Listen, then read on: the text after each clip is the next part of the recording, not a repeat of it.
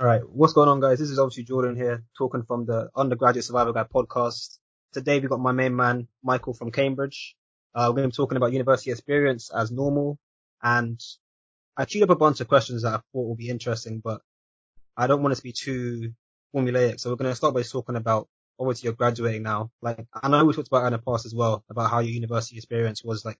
I think it's best to start with if we want to tell people about like university and how university works, I think we have to start from origins.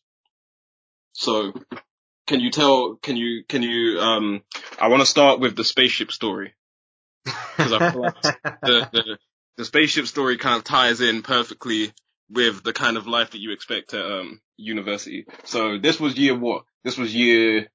This was year what? Year ten? Year eleven? I think ten, or maybe eleven actually. Second year of GCSEs and this was Subway. This was, okay, so this was a Subway where I don't know if this was like a regular thing for people. It may have been, it may have not been, but we had regular seats. And when I say we, I mean like, you know, we, this, this, the squad, what? like the squad changed over time, but like the main, like the squad, the main squad where we had a seat at all of these fast food joints. It started off with, uh, Sam's, uh, Hounslow West, uh, and it's, and it's gone all over the park. It's gone, it's gone to various KFCs, uh, MacD's. We were there before the food court, so there was no, uh, Burger King for us. Uh, Dunkin' Donuts to, but that never happened. And, nah.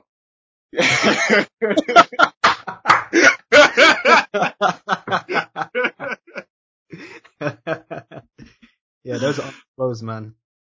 And um, Oh man, Dunkin' Donuts, man. Do you remember that time you came in like, like, this was like, it must have been like 6 p.m. and you and Zara came in and I had already been there for like three hours, like my bitch off.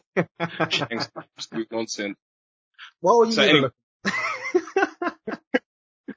anyway, sorry, I just wanted, to, I just wanted to talk about some random nonsense to start. So what about university? Let's talk about freshman dating in school, man it's nuts. Some of the memories from, from, like I was thinking back the other day, how I used to interact with girls and it's yeah, the maddest, the maddest thing, you know? Even now, it's what's, what's um, no, but like now, for example, obviously it's quarantine, quarantine days and every now and then it's like, oh, let yep. me chat to some random person. So I like go into Instagram, open a DM and I, I start typing something and I'm like, this is low key, like mad salacious. I don't want to, it's such a tight line between like. Wait, what does salacious mean? like uh, unsolicited sexual uh, demeanor kind of thing. The hell? From a message? How are you? So what? I don't know. Apparently, a winky face is deep, man. all right, but all right, continue. No, it's not like because obviously in school we messed around a lot. Yeah. And you, would think, well, at least I thought that at some point you just learn automatically, like, okay, this is how you go about doing certain things. But never actually. I think you do. Never no, I think you learn, you don't, I mean, obviously you don't learn it in like a textbook. You don't sit down and have someone, and like someone tell you this is how you're supposed to do. But I think it's a combination of things that teaches you. It's, it's experiences, it's common sense, and it's, um, not just your experiences. When I say experiences, I mean your experiences and other people's experiences. Cause even if you're not a guy that like knows how to approach people, you're shy or you've just never been able to get girls, you'll know someone that is. And at some point your brain will have the, unless you're like some mad, insecure, deep person, your brain will be able to like connect the dots on what these people do and what that make them successful and what you do that makes you unsuccessful in your, in your pursuits, I think. That being said, you know, there's many people our age and many people older that are more useless than we were as, you know, young teenagers. So maybe that's all bullshit. But in terms of learning, I think you do, I don't know, you, if you're trying to ask like, I think it happens pretty, pretty, um, instantaneously. When I think about like going from school days to now, it doesn't feel like a gradual kind of, you learn bits. I feel like it's, it's almost like a flashlight goes on and you suddenly, you can like suddenly see all of the nonsense that you were doing. And you, you make, mm. you learn in big chunks. And I think that just happens when, I don't know, if it's like you hit, you hit a certain breaking point or you hit like a, uh, just like an epiphany. Something happens in your life and it's just like an epiphany thing. But I, I don't know, man. How you learn, I think there's so many factors that go into it. And I think you, it's not like a, it's not like normal academic learning. You're not learning bit by bit. It's almost like Yeah, yeah. your brain subconsciously storing all of this information and at some point a, a light just switches on and you suddenly realize all of these things. Mm. That makes sense. I feel like for me, like as an individual, it was different in school because a lot of, I mean, we were friends with Gareth, man. and I feel like a lot of people that we hang out with, or I say I hung out with at the time, couldn't really learn much from in that regard. And then I guess it's different because in school everyone's kind of dumb anyway. Like before mm. 18, you don't really know what you're doing. You just, it's all just jokes. Yeah. It's weird now being 21, going on 22 and having to, to think twice of every message I send because it's not, I don't know how bad it will be. I don't think you have to. I don't think that's true. Hmm. How did you learn? Well, when? Probably a better time. I think, I think I did something that a lot of, um, I don't know, a lot of, I feel like I told myself a very common lie that a lot of guys tell themselves because they don't believe that they can compete and they want to give themselves a fighting chance. And that's that girls are, like, girls are looking for this, this guy that wants to, like, that understands them, that's there for them, that's all of, all of this nonsense. So rather than competing on, like, being cool or being charismatic or being attractive or any of those things, you're like, okay, I'll let the other guys do that and I'll call those guys, you know, toxic and blah, blah, blah. and I'll, I'll be like the knight in shining armor that girls are, you know, secretly looking for. And I think like there was some point where you just realize, especially if you're mates with girls, I was always mates with girls, so it's like, it's, it's shocking that it took me so long to realize, but like, they just think the same way as dudes. Think exactly the same way as dudes. The same way attraction works, the same way, like, all of this stuff works in terms of how they want to move to guys, how they talk to each other about guys. Like, no one out there is looking for this person that's gonna solve all of their problems and stuff. They don't see themselves as damsels in distress. And there's too many guys out there that fall into the trap of thinking that like, you can somehow subvert the rules, like the rules of attraction by providing this other service of being like a shoulder to cry on or a supportive figure or like the nice dude. And yeah, for, for me, the biggest learning curve I realized was when that, like, that was all just nonsense. It's absolute nonsense. No one is out there looking for that. And if you, it- it's, I, I don't know how to even describe how you fall into the trap to begin with, but all I know is that it's, it's, it's a, it's a massive, massive lie that so many people tell themselves that I was telling myself for years and you, you have to get over that if you want to, if you want to be successful. That Yeah. being said, I've got I've got to state this right now for the record, yeah. Just in case anyone's sitting here and they're thinking like we're these two guys, like we are we're nerd. One, we're massive nerds.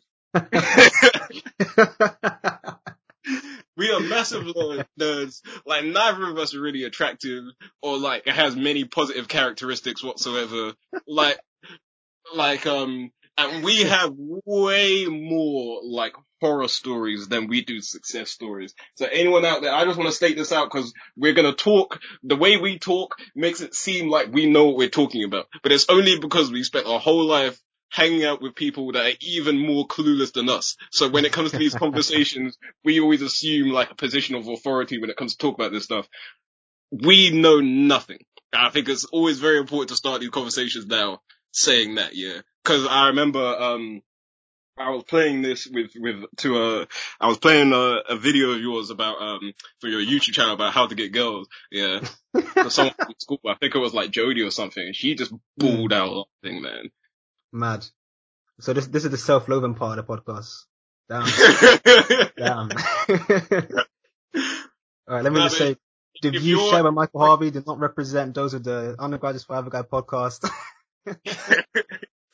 Nah, no, but if you're like some, if you, if you ain't, if you are a normal dude, yeah, if you ain't Patson, if you ain't, I don't know, uh, who else? Dylan, Dylan got a lot of tail. If you ain't Ben Conway, if you were just a normal dude, if you're Ashen, you know, we've got, we've got advice for you. That's the way, I feel like when it comes to this stuff, that's how we should advertise it. We'll, we'll take your game up from a four to a six and a half. no, I mean, it's relative, isn't it? It's always been relative. it's peak. Like as soon as I hit uni, I met a bunch of guys. I'm like, damn, I really, I really ain't shit, man. like, like my juice. We, I thought I had sauce before, but it turns out I'm just like a. I thought it was like a barbecue, rich barbecue sauce. Turns out I'm just mayonnaise, man.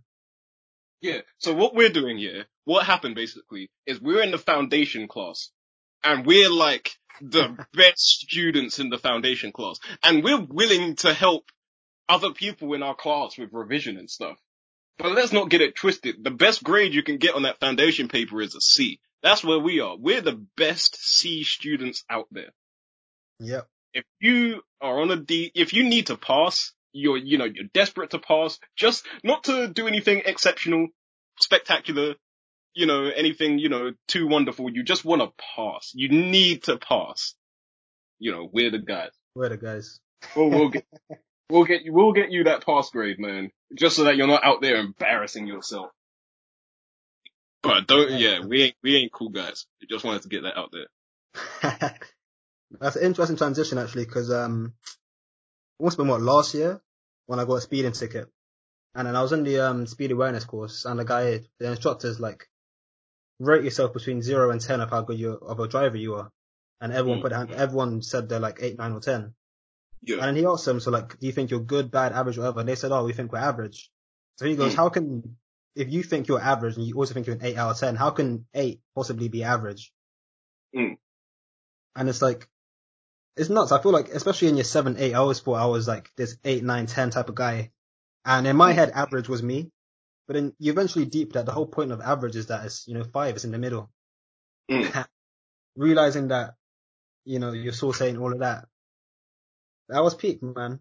Uh, when it comes to like, you know, people say for university, um, you could be the smartest in your class at school. When you go to uni, you're like, just a big, a big fish in a big. Pond. Oh, hell yeah, man. Oh, yeah can't be the smartest in school. What was that thing Mr. Gold used to always say? Being a big fish in a small pond. Oh, yeah, I know that. But go on. Nah, it's just, it's just weird. It's just weird, especially what, at to, uni. To go, from, to go from that transition from being what from being a top guy to not a top guy. Yeah, from being a big a big fish in a small pond to. Man. It's contextual. Whether you're talking about the girls or the uni work, it's contextual.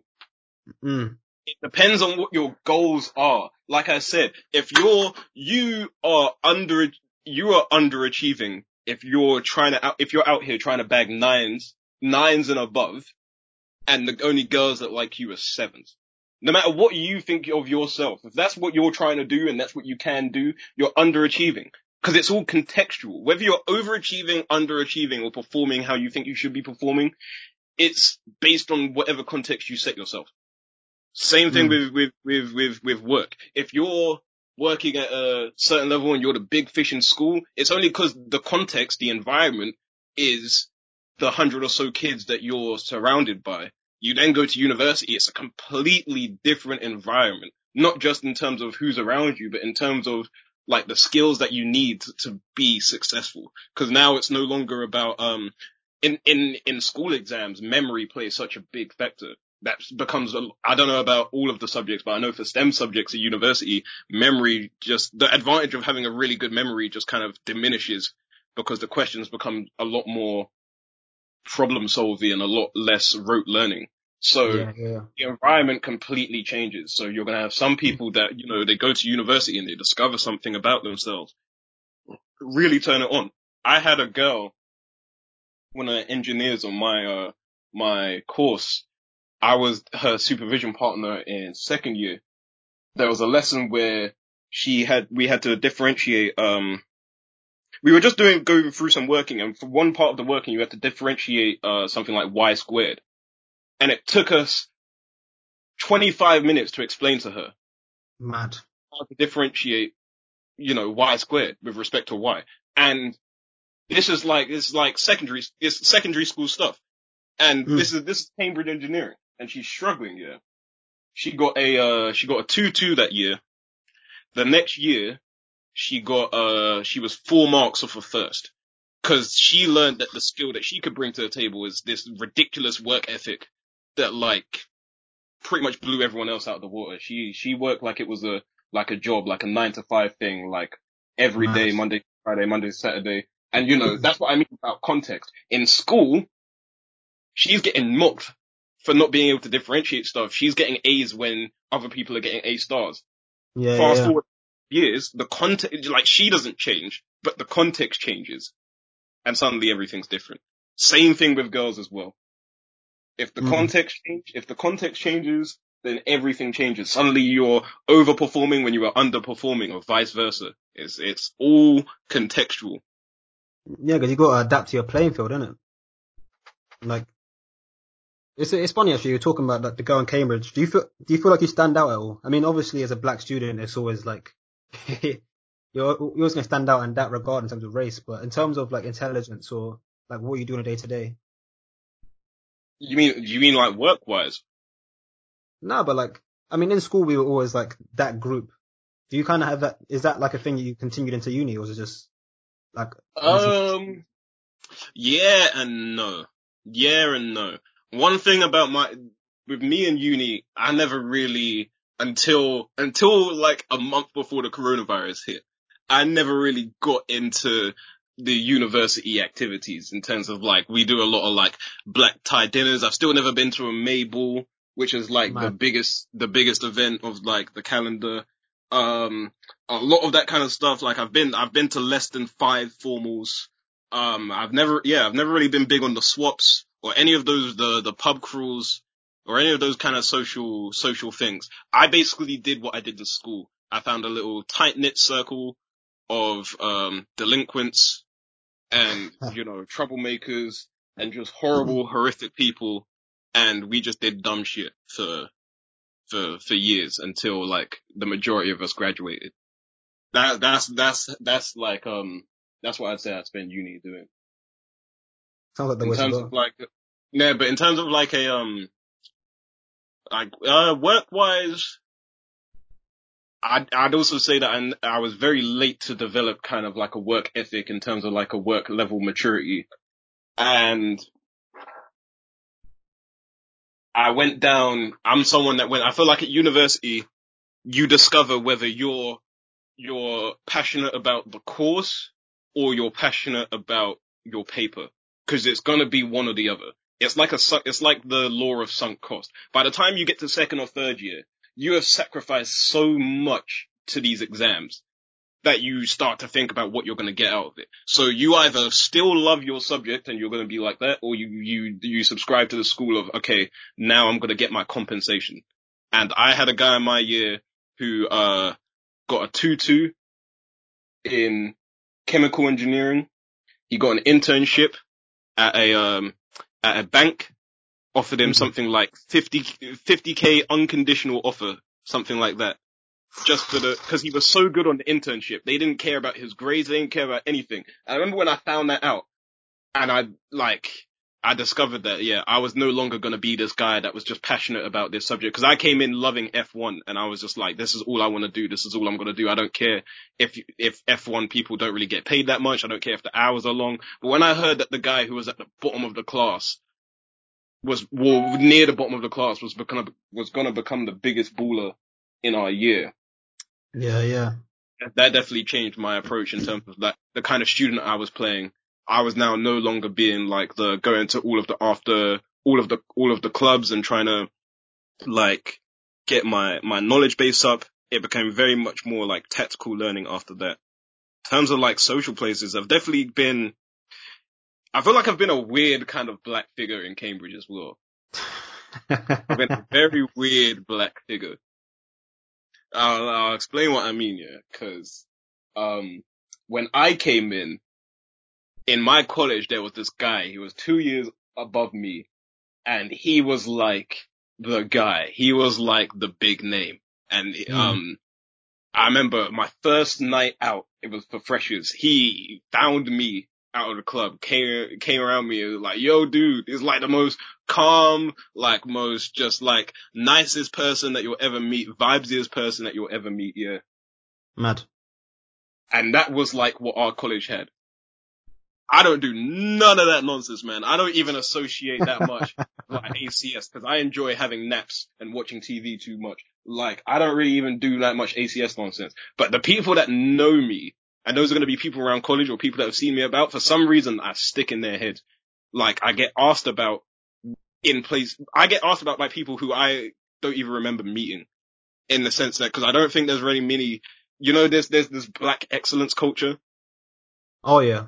Yeah, yeah. Especially in a place like Cambridge where there's not that many black people. There's this, there's this pressure to be like, to, to, to, to live up to this image of black excellence, man. And it's fake. And I think that, um, there's a people, the people that know me or the people that remember me, the reason why they remember me is because every time I've ever been out, the few times that I am out, they remember that I've done some, some real stuff. And I feel like that if you're talking about the, a black figure in Cambridge, that's, that's probably one thing I can say I'm proud of. I'm the one that like shows, that are showing people that you don't have to come in and be, you don't have to come, if you, if, if you don't want to, you don't have to come and adapt to this like, other lifestyle. You don't have to start, if you don't feel comfortable with, you know, dressing up in these suits and going out for these dinners, you'd rather just go and get KFC with your boys. You can mm. do that. You don't have to feel excluded from this whole culture of what's going on, you know, cause even ACS does that to a little bit of a degree because of the black excellence culture. You know, you, it's, it's not this harmonious kind of like club where everyone just gets along with everybody. I think part of that as well is because you're trying to force a connection with people where you don't really have that much connection. If I'm part of like say Hong Kong society, a lot of people in my uh, uni Hong Kong society were born and raised in Hong Kong. So they come to form this club so that they can share these things together. If I go to ACS, I was born in Chichester and both my parents are from Trinidad. So what do I have in common from someone that went to private school in Nigeria and then went to Cambridge? The only thing we have in common is that we're both black. Mm culturally we have nothing in common. Like I've, I've, heard too many jokes about jollof rice that I can't, I can't contribute in. I've never had it. I've never had it. and that's what I mean about the black excellence. I feel like it's because there's nothing in common. There people try and create this like, this black persona that's mm. fake. Cause I know I'm not the only one that's never had jollof rice in that, in that, in that, in that crowd but you're still going to try and laugh along with the jokes and you're still going to try and sell yourself like that so that you can feel part of this community. And I think what I did in my university, like, I let a lot of these guys know you can be part of that community, but, and be you at the same time. You don't have to, you don't have to fall under this mold of what, you know, uh, educated black person looks like. An educated yeah, black yeah. person looks like whatever you want it to look like. So that's one, that's one thing I did at uni. Mm, yeah, man, it's, it's, it's, it's we we we don't have a lot of niggas. We really don't. yeah, you have like what six, I think, or in your college at least. Oh, in my college we have there. We had we have eight. I think we have eight in the first year now. Mm. That's first good. year. a good sign. In my year we had like we had like four or five. It's funny, like I, I, was talking to my friend yesterday, Doobie, on the on the podcast, and yeah. he was saying we were talking a bit about like leadership in the black community and whether you're kind of allowed to do that. Like, um, if you're allowed to not be a leader, I should say. And obviously he was ACS president in Bristol in my second year. Mm. And it's like, I kind of touched on it with him as well, but it's like the image of, you know, of a black person is very singular. Like when you think of like an excellent mm. black person, it's always like this. No, you say leader, rapper, yeah? you say leader of black people. Who are you being a leader to? Do you get what I mean? Think about the people in our school. Think about the people that were always, that were always getting picked on, always in, if you ever went into our school and you ever went to a heads detention, any year group, it, it wasn't a coincidence that even though the minority of the year was black, the majority of the people in detention were black. So when yeah. you're saying leader, who are you being a leader to? Cause those are the ones that need leadership. Let's not pretend like black people out here are the ones that make it are these really clever, clever people and the ones that don't make it just aren't that clever or they're, that's not what it is. You have people that are coming from very difficult households that aren't motivated because even teachers don't believe in them. Mm. And for what? They don't really, from my experience, these kids that are always in these detentions, they don't do anything that the other kids don't do. It's just in a culture that the teachers don't like. Getting told off for like sucking your teeth and shit like that. So these are the kids. They're not stupid they just don't see any reason to work because no one believes in them and no one's really giving them a chance. So where are they going to get this confidence from that they can go and do anything in the world as long as they study? Like, if they had that belief, you see it in sports all the time. You can take someone that is completely unmotivated by life, completely given up on the system, yeah, and they'll see a hero, whether it be Anthony Joshua, whether it be Raheem Sterling, and that's how you get the next Anthony Joshua and the next Raheem Sterling. The work ethic is there if there's something to inspire it, if there's something to, to, to, to kind of nurture it. And the great thing about sports is that it's so accessible. You don't need to be a rich person to watch TV, to watch a Anthony Joshua fight or to watch Man City play or to watch England play football. Yeah, yeah, yeah. I don't think there's any, I don't see educational black leaders because you talk about these guys and what are they doing to make these London kids or these kids from these these backgrounds where they're always getting in trouble, where they're getting sent home for having their hair too short. How are you getting these guys to believe in the school system? Because they don't. I have like in our school, what I haven't heard anything from from these from these universities doing anything. You know what I mean? So you talk about leadership, but leadership to who? Because if the main group of people that you're trying to inspire aren't even listening to your message, then what are you talking about? Mm, that's true. That's why I said all these these heads at ACS because it was the same situation with mine. I don't know too much details about the guy, but I know that uh, it's just it's just a club, and we could be doing so much more. We could be doing like um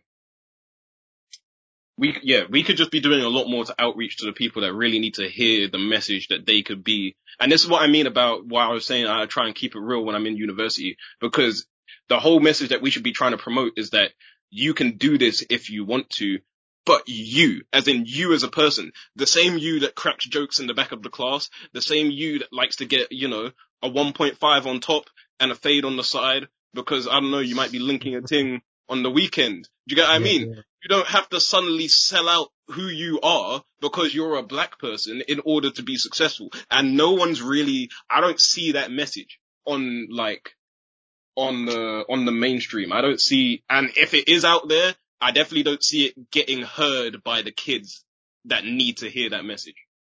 Mm, it's true. And I feel like of the, of the, you know, quote unquote leaders in the black community, you have these companies or organizations, I guess, like SEOs and the rares, they're all very much like, oh, come and be a lawyer, come and be a banker. There's, there's never really, you know, come and be a barbershop guy or like, they always try and push you down this one specific stream of, of their image of success. And even those, you know, industries are very whitewashed, they're very much led by how society deems success to be. And I feel like that's Don't a, get me wrong. These it's a tight line to walk. These companies do fantastic work. You talk about Rare, they do fantastic work. Yeah, but yeah, what they absolutely. do is they take they take people who are nearly there in terms of who are near they're on the cusp of being able to. Pe- most people that are in rare, you have to apply to get into rare. So these Yeah, people are already they, they yeah, they've already shown evidence that they are ambitious, you know, self motivated, hard working people. The large majority of these people. Otherwise, they wouldn't get to rare in the first place. So they're doing great work in that respect, but it's still work that's being done on this small minority of people that have already kind of almost figured things out. Yeah. But there's so much untapped talent out there. Let me tell you a story about my friend, uh, a mathematician, yeah, at, uh, at, uh, at my college. He was getting, he's regularly in trouble. He can't remember what school he went to, but he comes from East and him and his whole family, like his older brothers all running next level of gangs and shit. And he's been Mhm. doing that his entire life and he's never been motivated to study. He got a B at GCSE in maths and his teacher told him not to do maths at A level because he wouldn't get a better grade. And for some reason, I don't know what happened. I don't know what this teacher did to him, but it triggered something in his brain to make him start doing nothing but maths. He did the Olympiad next year. He was top 10 in the country. Like he got invited to the Trinity Maths camp. Obviously he got his A star and then he got his offer to go do, um, maths at Cambridge Jeez. because someone, but I'm saying if that, if no one ever, re- this happened almost by accident, that a teacher sparked in him an anger by saying that you can't do this. If Hmm. that never happened, he would still be rolling in gang because no one ever reached out to him to try and actually unlock that talent. And those are the kind of people that aren't being reached, especially black people. They are just not being reached. By the time they get to s- 16, 17 years old, it's very hard to undo that kind of mistrust of the system and that idea that like school is just pointless. And Yeah, that, yeah. th- that those are the key kids that are getting getting missed out. So Rare and them lot are doing a lot of good work, but I don't see enough work from any kind of organization that's actually going into these schools at these young ages and really trying to inspire these kids that don't have that don't have anyone to back them. Like they're not in a situation where anyone's giving them any confidence or any belief that they can do anything. So they're just kind of happily going under the bar and they don't really understand the implications of what they're doing either. They're all like fuck school and like um they don't they can't they're not really looking at the future. They're not really they don't see what they can do. You remember uh, like St. Mark's? Mm. I remember talking to one of my old teachers about this. You're in a school that doesn't even have a patch of grass. You know, it doesn't have a patch of grass on the whole school. We're surrounded mm. by estates in our mm. school. We don't really go on that many school trips. You know, you're selling this life in terms of saying you can get A stars, you go to university, you're selling this lifestyle. We don't even know what it is. Like it's not until I went to Singapore, we went to Singapore that I really understood the benefit of having gone to such a good university so that you can actually get jobs and stuff like that. No one tells you that when you're young. I'm lucky, like we're lucky that we were nerds. Like we kind of enjoyed the subject and we were kind of good at it. Like I, I loved maths. I loved mm. science. So we were lucky in that respect that you didn't really need to motivate because we just liked it in the same way that someone that likes football is going to play football. You're not really going to have to tell them to practice. They're just going to kick ball whenever they can. So that's the only reason why we were able to do pretty well is because we had this natural liking for the subject. But in terms of motivation, you're trying to tell these kids to work hard. One end, you're giving them stick for having haircuts. They don't know, like, why should they listen? Why should they listen to teachers? Why should they listen to school? Why should they adhere to the rules? No one's telling them why. No one's telling them that it's for their benefit. So they don't really understand it until it's too late. Yeah, that's, that's true as well. Cause it's funny, like, you, you see it a lot as well in life, but you're never really taught the why in general. It's always like, oh, get a job, but you don't really realize that, oh, you need money to, to buy things. I mean, some things come more intuitively, like, of course, money, but mm. there's a, there's a real lack of, I want to say teaching when it comes to the general understanding, especially from the older generation, because they kind of interpret, like, we as teens are, you know, we're treated like teens, we're expected to act like adults, and they kind of mm. miss that whole, like, bridging the gap between being 14, 15, 16 and then eventually being an adult. And it's nuts. Like even us, you were talking about how um, we enjoy maths. It's kind of peak for those kids who maybe enjoy media, for for example. Like there's just so much less they can do purely because they like different things, but that's not necessarily a a way to determine how clever they are or how likely they are to be successful. Mm. It's, yeah, it's, it's, weird. It is weird. What you, what you need what what you need is not about be liking the right things so you could go on and make a lot of money. You'll you'll be successful in whatever you it's do as long as you have the right sort of attitude mm. Towards it. And I feel like, especially with minority students in these in these schools, just the attitude that you get is negative because all you get is people hounding you all of the time. That's how I feel in the sense of why is it that these kids are always the kids that end up in detention? It's not because black kids are just worse. That is like, that's just can't be true. That's just not true. So why yeah, is it that these kids always end up in the detentions? They're just constantly hounded on mm. for, you know, joking around. And it's a vicious cycle because they're hounded on, they rebel and they act out against every kind of, you know, form of punishment to the point where they don't even care anymore. So it's just this cycle where they don't care, they don't give a shit about getting in trouble because they don't really care about school. So they do dumb shit. They get in trouble. They're getting, you know, the school gives them trouble. That pisses them off. So they get in more trouble. You know, the school gives them more detention, you know, and it's just this, this stupid cycle, man, because rather than giving them this negative attitude that, you know, there's no point in doing anything because people are just going to hound you regardless, they should be given, they should be fostering this attitude of you can really do if you work hard at something, you can achieve fantastic results. And I go back again to sport because that, I feel like that's why so many young kids find it so easy to get into sport. Imagine how you must feel. You're, just like, you know, you're not really doing anything.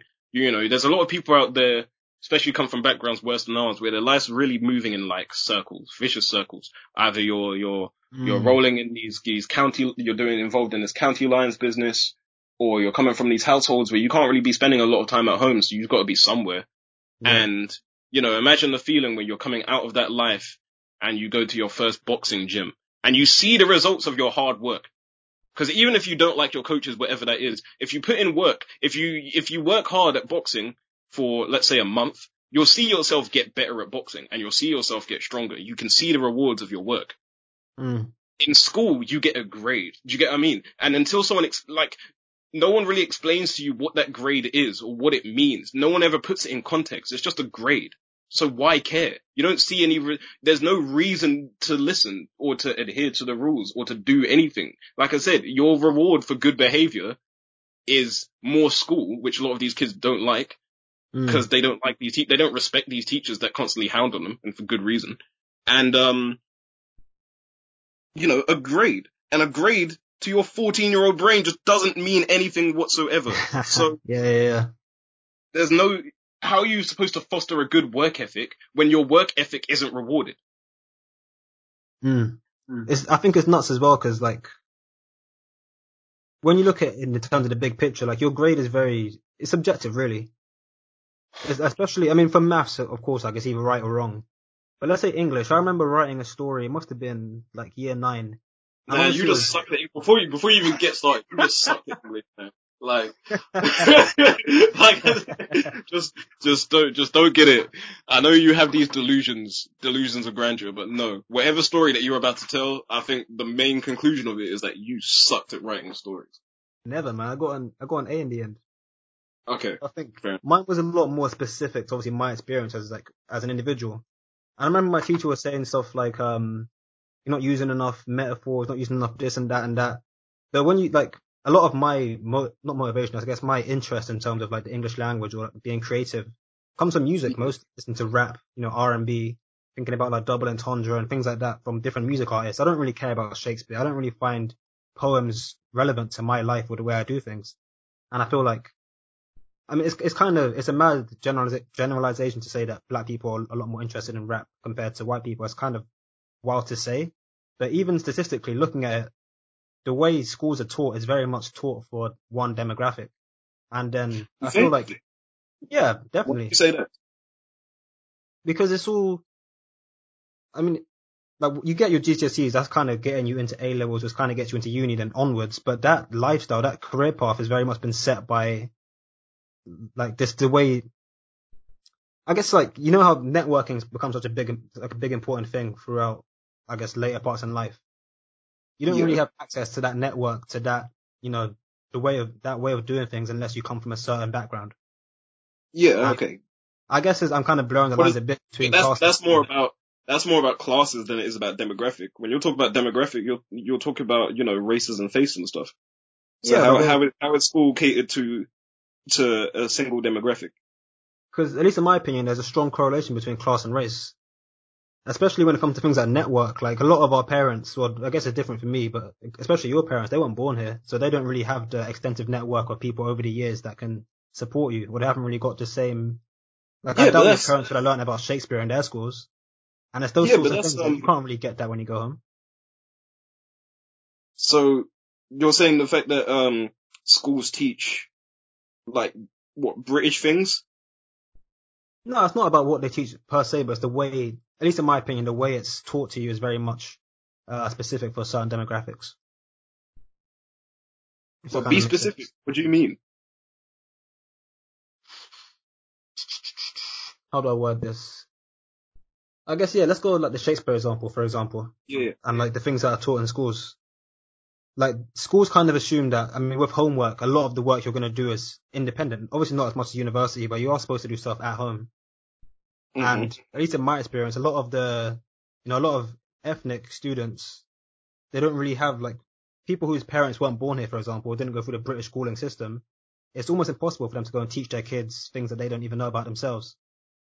Whereas if you're Yeah. white and you have your whole background heritage in this country, or even if you're colored and your parents are born here as well, you kind of have a big advantage there because you can get support from at home.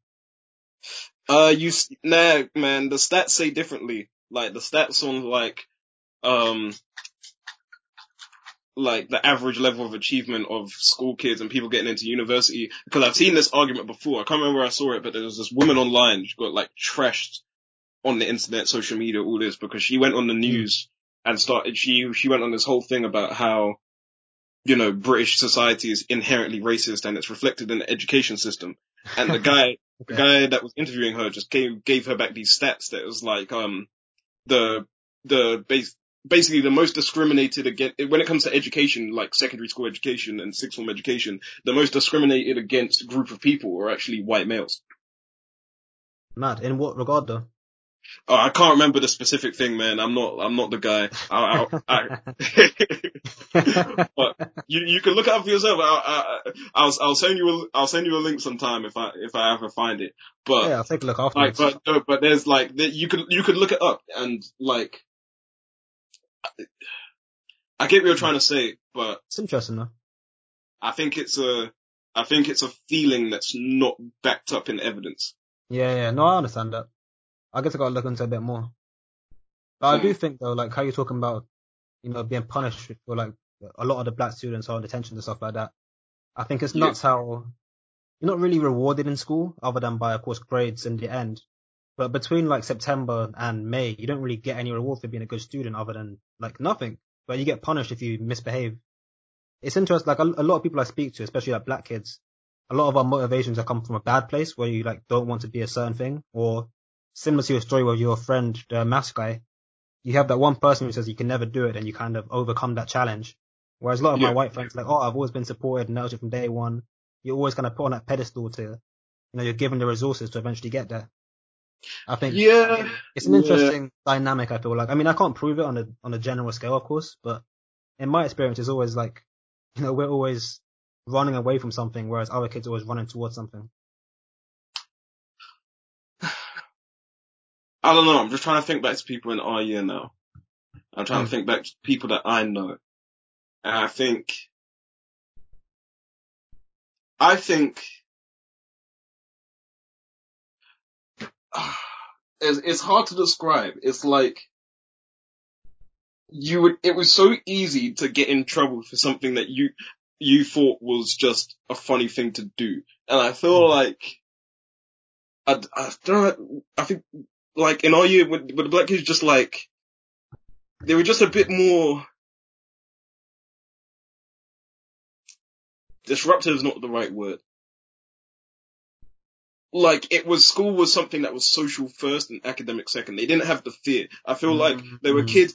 I still remember that kid who was in year nine when he got his first detention and saw him crying outside the head teacher's office. I mean, yeah, I remember that. I remember that. If you if you come from if you come from if you if you have if you come from a background where you have fears about like someone jumping you or not being able to pay a bill mm. or like being in debt or like your parents not working or your parents fighting or like some real stuff going on, yeah. Mm. What how are you gonna how are you gonna have any response to someone saying hand this in or, you know, you're gonna have to spend an hour after school or, you know, worst things worst, I'll call your parents. These yeah, people just don't yeah. care. You can't, you know, that's not gonna work on someone that has real danger in their life. That's not mm. gonna motivate at all. It's not gonna, it's, it's not gonna elicit any reaction from them whatsoever because there's no fear. Whereas from another person, like I said, from these other people, calling someone's parents might mean that their, you know, their Xbox and their PS4 and their, you know, everything, all their toys get taken away for a while. And yeah, that's like yeah. the worst thing what in the world. You know, yeah, you really don't want to get uh, detention. Like I say, yeah, basically, you're in a situation where these kids don't have toys that you can take away. So mm. you're threatening them with nothing. They have real fears. So rather than threatening them, I remember, um, we had a, you know, um, uh, form tutor, Mr. Longhair, you know, he just loves to shout at people. yep. Especially yeah. Me. He didn't, he, he didn't shout at me. He didn't shout at me and the one time I asked him about it, he was just like, Cause it's, it's just not gonna work. You're just not gonna listen. If I just shout, you don't have that, like, he, he didn't say you don't have the fear, but he was just like, if I shout at you, you're not gonna listen. And you're like reasonable enough that I can have a conversation with you. So I'm just mm. gonna, if you do something wrong, I'm just gonna tell you what you did wrong. Like you're yeah. smart enough to, to figure it out. You don't need to be shouted at. It's the same thing. What is the point of shouting at these kids? And there's not, an, that was, our teacher was, he was a very, very good teacher not many teachers would be willing to put in that effort to go the extra mile to actually reach these kids. That's what I'm saying. The very mm. easy slapdash thing to do, kid misbehaves, give him a detention, then it's someone else's problem. True. You know, teach, you have to mm. think about it. On one hand, a teacher's job is to nurture these kids, teach them. On the other hand, a job is something where you, you're employed from nine yeah, they just 4 get paid, p.m. innit? 9 a.m. to 4 p.m. And you know, that is what it is. The- You know, the teachers that come in, they have a presentation on a, on a, on a PowerPoint. They flick through the slides, they, or they tell people to read from the book. It gets Yeah, to and they 4 go home. p.m. and they go home. You know, so those Mm. kids don't, those teachers don't really give a toss about, um, actually reaching these kids. So all you end up doing is you end up shouting at these kids that don't fear you because they have real danger going on and they don't respect you because they've never, you've never reached out to try and gain their respect. So you're basically just shouting hot air. And that's what happens. You have this system where kids become totally unresponsive. And the re- I think the reason why that is, the reason why you said you have, might have a demographic where they respond really well to being, being well nurtured and stuff like that and the other ones don't, it's because I feel like one side, I feel like the, the better off people, they have that fear of, of school, of, of things going wrong in school. Whereas hmm. for someone else, there might be so many other things that are going wrong that school going wrong is really, the, you know, the least of your worries. So you just don't really care. You're, you see, you see school as an outlet where you come and see your friends and you try and have a good time. exactly. You know I mean? So yeah, yeah, yeah. That's, that's, that's probably an explanation for why that happens. But then again, like I said, just to stress, we are two idiots.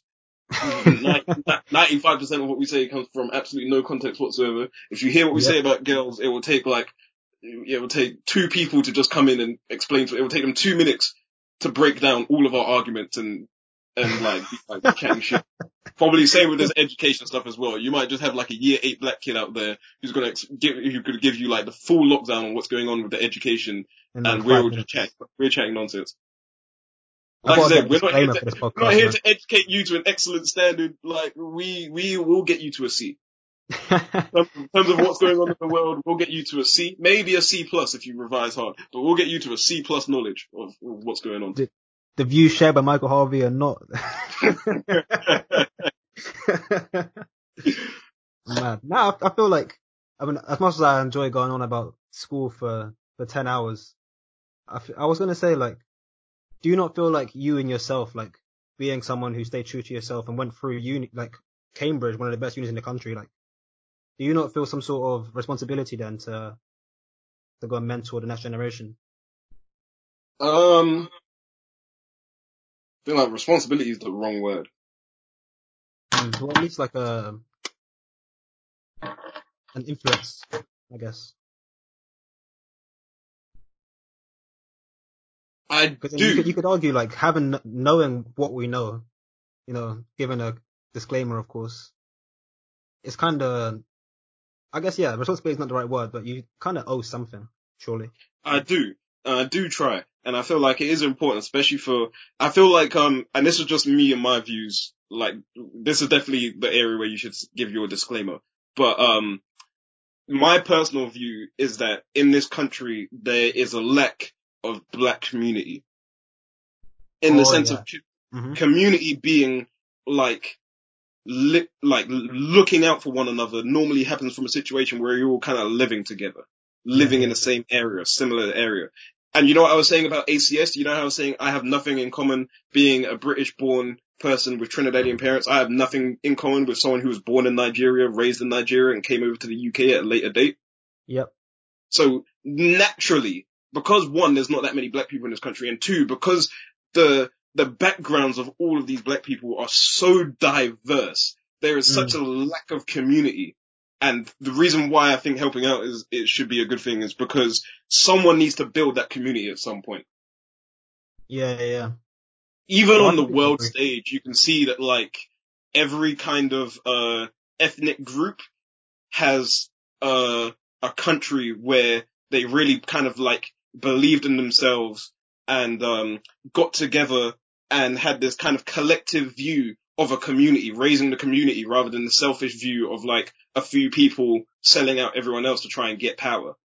If you look Mm. at what's happened, the, the reason why China is what it is instead of being this poor country with a very rich, you know, government is because of that collective community spirit that everyone, this is a nation that we're trying to raise. Do you get what I mean? It's not just, no, like, I'm not saying that it's, there's no corruption, but I'm saying that there's this general view that we want to all help each other. We want to build ourselves up. And in the black community in the UK, we don't really have that. We don't really have this, this system. This is why Rare is such a fantastic thing, because Rare is really the only example of that kind of network where it's like, you know, yeah, I came through this, purpose, I came through this and I'm going to look out for you. And it's mm. good, but like I said, it's limited to the people that are already kind of on their way themselves. Then, there needs, the pe- people in my position should definitely be putting in work to try and reach, reach out to these people. In terms of how best to do it, I have no idea. But it's definitely mm. something that everyone should be putting a conscious effort into if one day you want to see a community, you know, in this country. Cause there, we, there's not one at the moment and there won't be one unless someone builds it from scratch. Yeah, definitely. I would say like, the best way to reach out to all those people in a authentic way has got to be a podcast, right? but it's funny, I was having sell a similar out, chat. Sell out, bastard. Useless guy. Yeah, my credit card details in the description below. but I was having a similar chat the other day with someone, and I think at least in my experience, the biggest disadvantage we have as a black community is lack of language. In terms mm. of like, when I see um that my my Asian friends, for example, they go to the kebab shop, or whatever, they talk to the you know the guy who runs it, and they they all speak Punjabi together, or you know the yeah. Turkish guys speak to boss man in a kebab shop, or whatever. And obviously, I'm kind of stereotyping, but generally speaking, we have a you know they have that that connection. You kind of know your people just by talking to them. Mm. I feel like in the black community, like I think one one sticking point is people always assume blacks are all the same. Like African and Caribbean, you see it a lot on ACS. All my Nigerian and Ghanaian friends, it's like I don't know anything about what they're talking about. As a Caribbean, as someone who identifies as Caribbean, I don't really, I don't understand half of the stuff that they talk about the African households and stuff. But I'm still mm. expected to, you know, to be an active member of the same community of them. Which in some capacity I don't really mind because obviously we do have a lot in common, but there are so many different facets of, you know, uh, Jamaican black people, Nigerian, Ghanaian that it's hard to have that one big overarching community. It's like saying all Asians to be together. Like that's not the case. You have, you know, Chinese Orientals, you have Indians, Pakistanis and stuff. It's nuts how, like I do think it's tight, but then I agree with you how we don't really have that sense of community. Like I, I feel bad sometimes, you know, walking down the streets. Like I'll see this one other black guy in Bristol and I feel like I have to say hi. We talk about huh? a real issue real issue, speaking of the lack of community, this directly ties in. I was speaking to my barber about this the other day. What is with the things in this, in this country? Like I said, this black excellence thing, you guys need to be a lot more, um, nasty. I'm just, I'm just, I don't know, I'm just very tired of the black excellence. Very tired of it. I'm in tired of, of like external pressure or what? No, I'm just tired of this image. I'm just tired of being this this fake image of people going around, and it's almost like this this judgmental thing. It separates people. So you either have this black excellence image, or you have this road image, and like, mm. you know, I go Trinidad, yeah. Nice thing about Trinidad, I have a cousin, yeah. I have two cousins. One of them's just like your traditional, cool, smart, like you know Trinidad John. He's just this superhero kind of character. Like everybody loves him but I have another called Jerome. This mm-hmm. guy mm. spends hours. When I last saw him years ago, all he would do, his picked his screensaver was something of Naruto. All he would do is watch anime all day. Yeah. Mm. But he wasn't, he was still relatable. He would still go out with his brother. He would go out with me and he'd go out with the boys. He still did his thing. He still had girls and things. He would still go out. He was still a normal guy, but he was, he wasn't this image. Do you get what I mean? He was yeah, a nerd. He didn't just agree with everything everyone said. If we were having a, he's the kind of person where if he was in a circle and 10 people were saying about how much they loved power, he would say, I've never seen it. Do you get what I mean? Hmm. because, because he doesn't have to adhere to an image. When you're in a country where the majority of people are black, you have the freedom to kind of have your own personality because you're not, your community is the entire country. So you don't have to, you don't have to try and try very hard to reach out to people like you and to try and make these friends. You can, it's, I guess there's more people, so there's less of a competitive environment. With this black excellence nonsense, man, there is just too much pressure. There is too much, like, pressure on looking a certain way and behaving a certain way, man. I'm tired of seeing these people and you know who you are. I'm tired of seeing these people with these, with like, they'll be having like, um, oh, what are these brands? Give me, give me, give me some good brands. Like a Birkin, like a, like Off-White, like all this stuff. They'll have all of these garms, yeah. But it's like, I know where you live. Why are you trying to live this? Do you know what I mean? You come from yeah, Hounslow. Yeah, yeah. I know what you mean. And you're trying to live this life. You know what it is? It's, it's, you're either going for the black excellence or you're going to live like this trap culture and there's just no in the middle and it just annoys me because there's, there's, there's, there's not enough, there's not enough, um, individualism out there. Mm. It means everyone just behaves, you have like two personality types out there and it's just, it's frustrating for me, I don't, I feel like I've never had that pressure because I was like the ADHD kid from since like day. And I feel yeah, like yeah. that, that presides over any race in terms of, because it's, it's like a smaller group of people. So if you're, yeah, being, having ADHD and being black, I like, I'm ADHD first and black second. So mm. I, I kind of had the freedom to be able to, to do my own thing because black people find me weird anyway. So like, there's no, there, I, I can't really cater to that group. But you can, you can see it. I remember I was in a, I was in a meeting once, it was an ACS thing, they were talking about power and like they asked me, everyone asked what their favorite show was. Everyone, everyone said power. I said Tom and Jerry and they looked at me like I was nuts.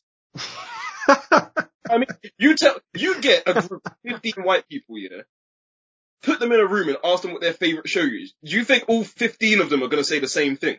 15 random white people. And they all say the same thing. Are you crazy? Some of them are going to say Peep Show. Some of them are going to say like, um, I don't know. That's pretty much it actually. They all, they, they'd all agree on Peep Show.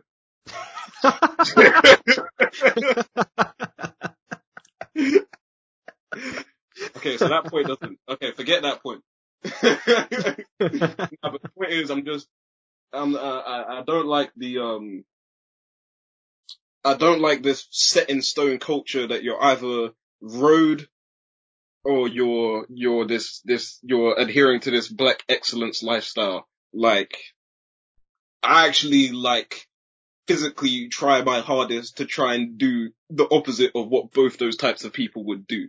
Just, not even like, just, just to make a point that you can. That like, you can be a person, you can be a successful person, you can go Cambridge, you can do all this stuff, and you can, you don't have to look like this to be able to do it. You can actually be retarded as hell and still do it. It doesn't make a difference. These aren't prerequisites. You don't have to dress up like this. You can if you want to, but it's not a prerequisite to say your success or your social circle or anything like that. I hang out with all these types of people from all types of cultures, all types of race, all types of demographics. You know, I'll go out, I'll meet you at a club in pajamas, like, because you can. you, yeah, you don't yeah. have, you don't have to be in the circle. You don't have to do it if you don't want to do it. And there's not enough of that individualism in the black community in this country anyway. You definitely mm. see it. Mm. You definitely see it, I think, in large black communities. When I was talking to my, to my barber, he, uh, went to university in Miami. Uh, he was, he always talks about the life out there and how different it is to out here. And I've definitely seen it in Trinidad. It is so different in Trinidad. Mm. But, you know, whatever, it is what it is. I guess it's a, guess, it's a tight line because I feel like people conflate, you know, having community and having individualism within that. It's always like to be, you know, black and excellent, you have to be specifically black and excellent in these particular things. And you kind of anyway, conflate the whole argument that you can be an individual and still be excellent. Or even yeah. just like black. It's not, I don't understand the whole excellent thing. Like why you gotta be great all the time, you know? It's, it's like, it's like an ingrained negative attitude mm. of yourself. And it's like black excellence is basically like proving everyone wrong. I guess I think it's like proving that black people can do all of this stuff and black people are, uh, you know, are so great. But yeah. I don't think any, I don't think anyone, I don't think that like, I don't think that's the way to do it. I don't think by, if you want to prove to people that you're, that, you know, in terms of this black excellence movement, if you're trying to prove to people that you belong to be in the same social circles as all of these other people, you should do what they do. And do you know what they do? Whatever the hell they want to do. Do you know what I mean? That's, mm. that's what, if you want to talk about real excellence or what real power is, it's the ability to, you know, be a lawyer, be a doctor, be all of these things and still behave however you want to behave. It's not a choice of like, you don't see that in the white community. It's like, well, if you, if you're a lawyer, you know, you have to dress a certain way. You got a tat, you got like these tatted up. You could have a, a lecturer who's got face tats, who's white. They'll get away with it. yeah, Trust yeah. But anyway, we should really, if if we should really be talking, I, I can't believe we haven't spent more time talking about how people are gonna deal with being in their room for a year. I feel like that's that.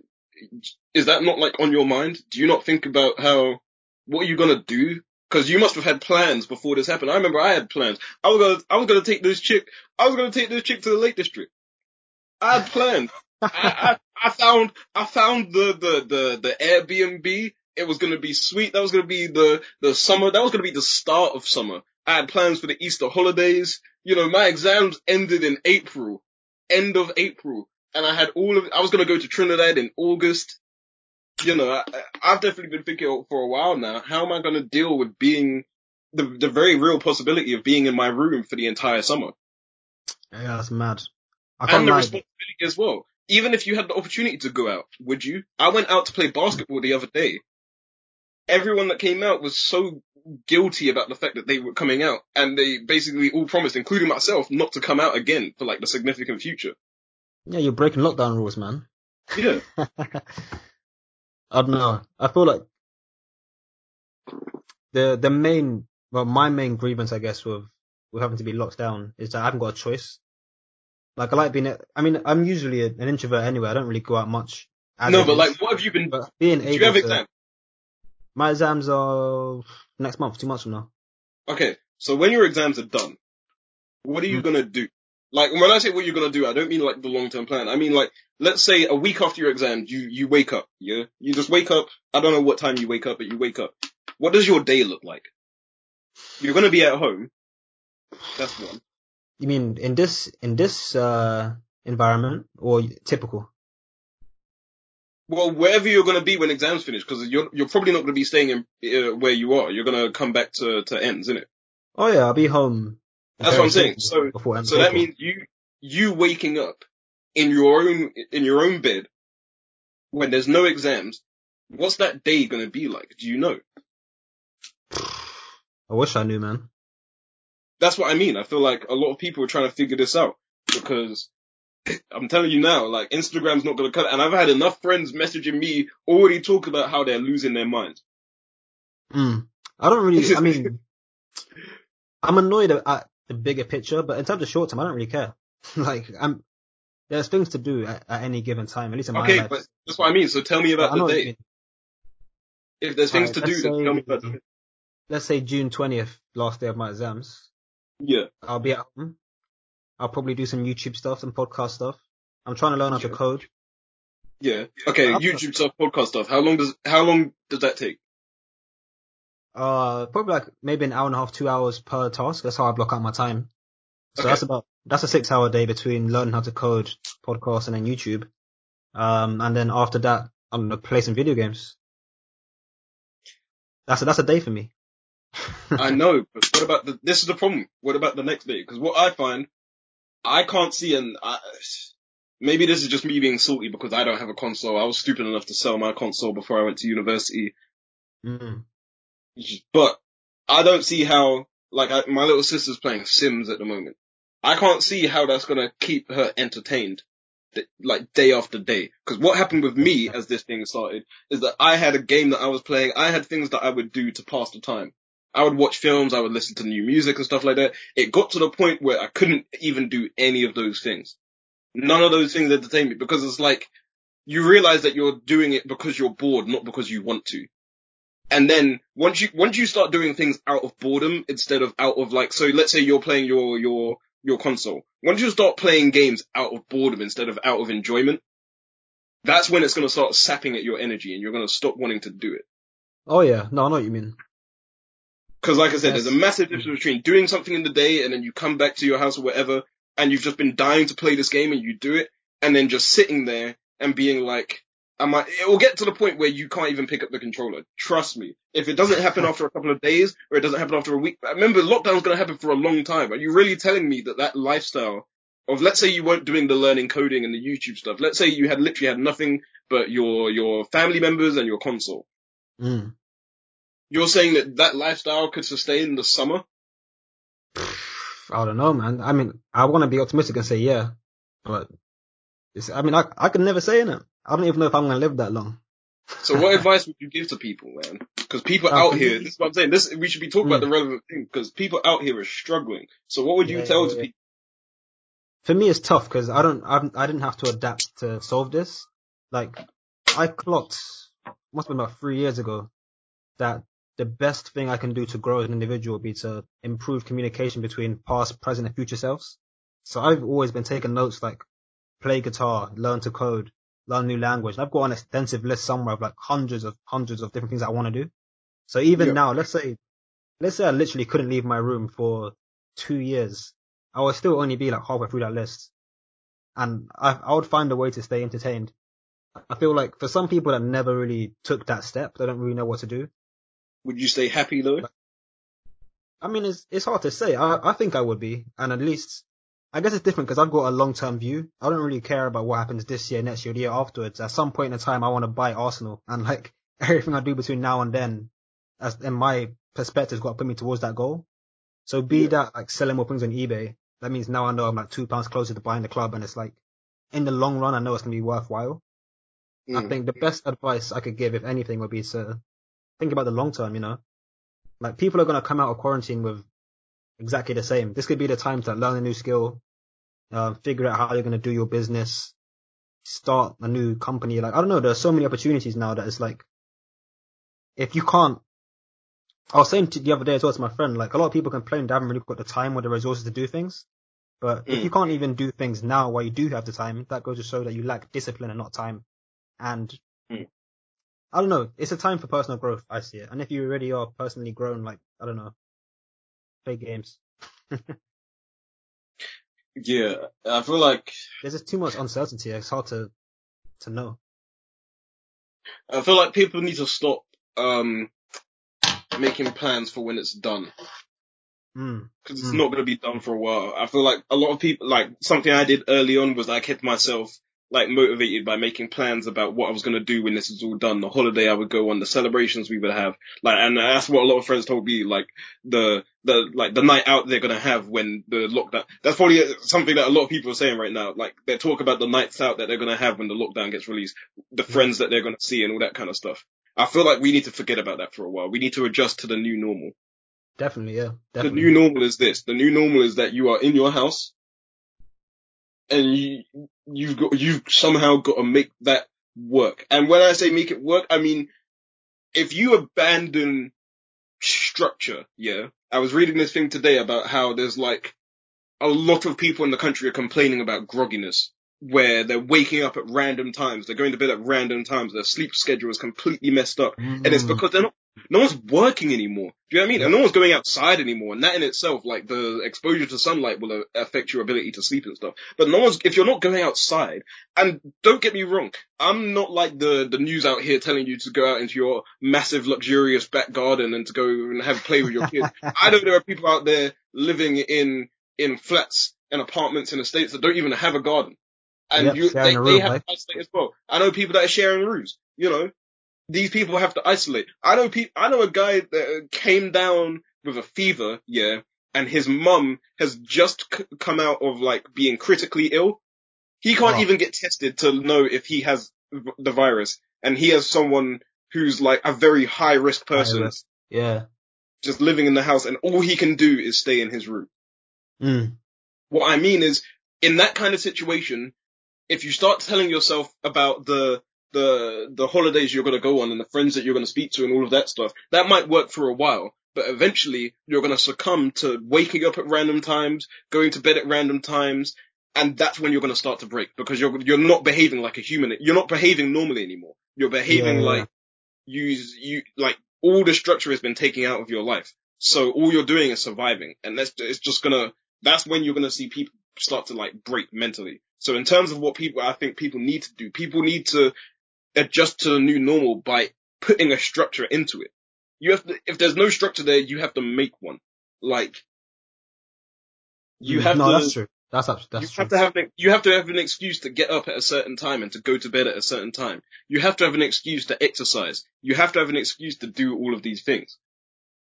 Mm. Like I, you would talk about learning new skills. I've done. I'm trying to do this with a language. I'm trying to like now that my exams have basically been cancelled. I'm trying to do the same kind of thing I was doing with my revision, which is waking up at the same time, doing a block set, like work, kind of working like nine to five. So working, having an hour for lunch and then getting back to work. Doing that, but doing it with learning a language instead of revising for exams. Just so I have a reason to get up in the morning at a good time, go to bed at a good time, you know, and there's time to do stuff around the house, there's time to exercise and stuff like that. If you lose that, if you are literally just watching TV and gaming whenever, you will start to spiral because it's going to hit your sleep first. Maybe it will hit your diet, stuff like that. And it will start, it will get to the point where you just transform into this like housebound zombie. Mm. And that's what I, that's basically what I was saying before when I was saying if you just had your family members and your console, would you, would you mentally be able to hack it? Because if that's all you've got, what's to stop you from waking up at four? What's to stop you from spending all day in bed and getting out of bed at like 4 p.m., having breakfast at 4 p.m., you know, um, and just living that kind of lifestyle, which will like physically drain you. Yeah, yeah. No, I know what you mean. I think I'm lucky People- enough to have stuff to do, but Yeah. if you don't, People need a reason not to fall into that trap. Mm. And that's just for people our age, man. Like, there's so many social problems being caused by this stuff. You've seen the spike in domestic violence. Yep. God, this is a That's, dark. that's kind of For, expected for though. two guys, I just read quote for two guys yeah, that supposedly had all of these school adventures and lived this mad life. This has been a dark podcast. All we talk about is the black, the black community is is shit. Basically, that's the conclusion. So we come to the conclusion that the black community is shit. Um, then we start talking about how the the virus is so peak and how um yeah, like people need to hear jokes. So I run through the list of questions that I had planned for this. Go It was like, why does life suck? Life sucks. oh man, people people need to be uplifted with at least. I mean, I know most of this stuff's gonna go in there. It has to go in for the podcast, but I feel like people need to be uplifted with at least one truly tremendous story. old, old. So I'm thinking of what to say. I I don't mind taking one for the team and telling telling one of my um horrific stories. We could even get into we could get into February. We can get into ABCD. Oh, uh, oh, oh, oh.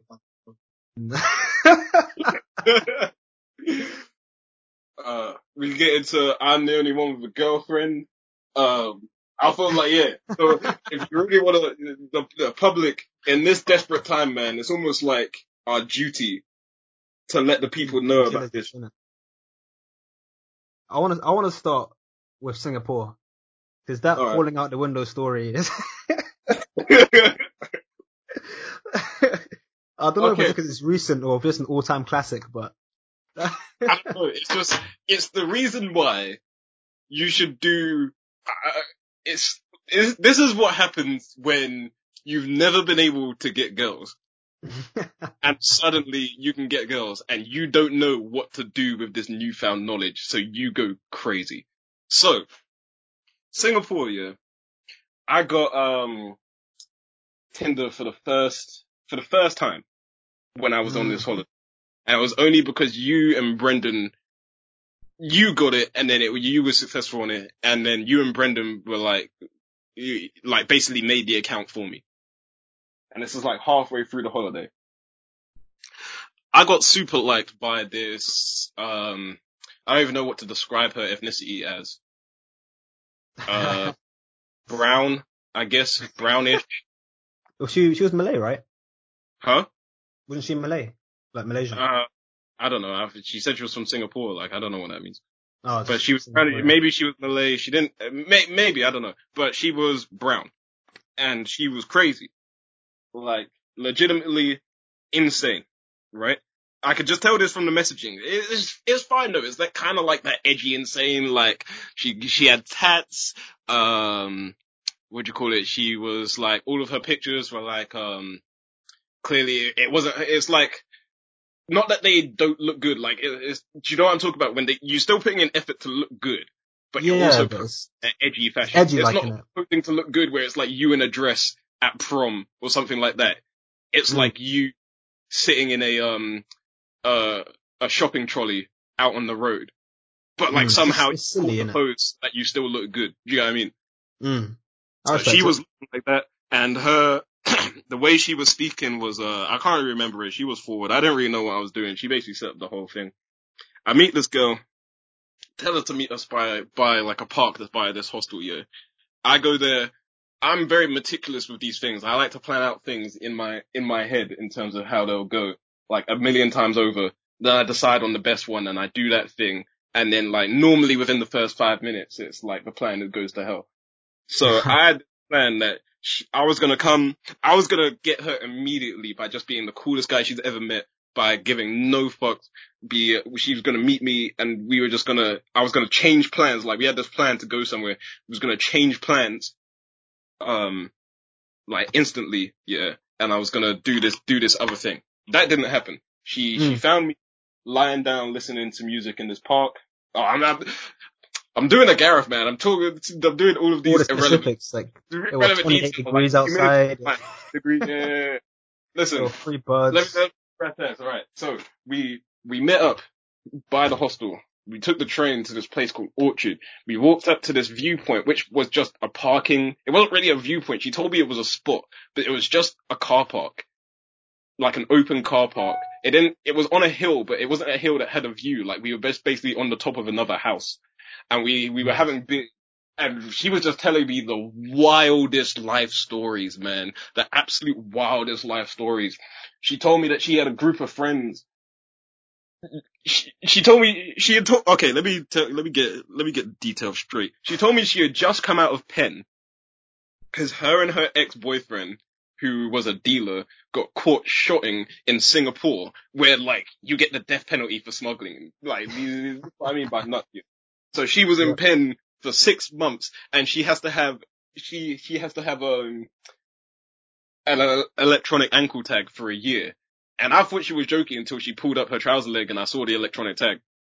And then I was just like, me being me, I just, I just rolled with it, man. That's, that's just, if anything, that's cool to me. I was, I was like, that's what I'm looking for. I'm not looking for any like two bit Sally Sophie boring ass thing.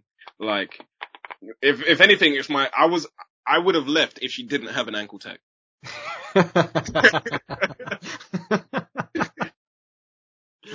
she was telling me about how her her her old friends um before she went in pen they would meet up all the time and they would just get absolutely waved. They had a day called Lean Friday. Mm. It was a known thing. I've never heard it's it's incredible. Lean Fridays. Like every Friday they would meet up and just have copious amounts of lean.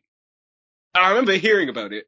I remember thinking it was the greatest thing that I've ever heard in my life. Like can you imagine in a situation where you just have this yard where you and all your mates go every Friday, and it's so common that you and you your mates just go and have this ridiculous amount of lean. You just call it Lean Fridays, and it just sticks. The sickest thing. Remember, like two for one Wednesdays.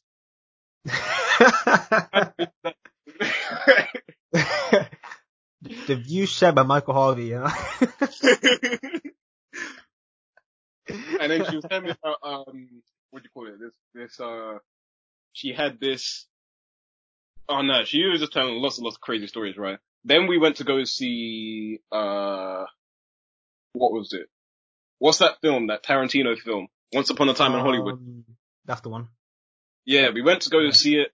Uh, nothing really special happened, like just your typical kind of like date cinema stuff.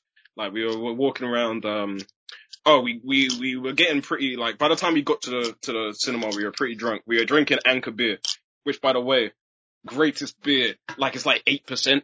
It tastes fantastic, yeah. You have one and you're tipsy. You have two and you're gone.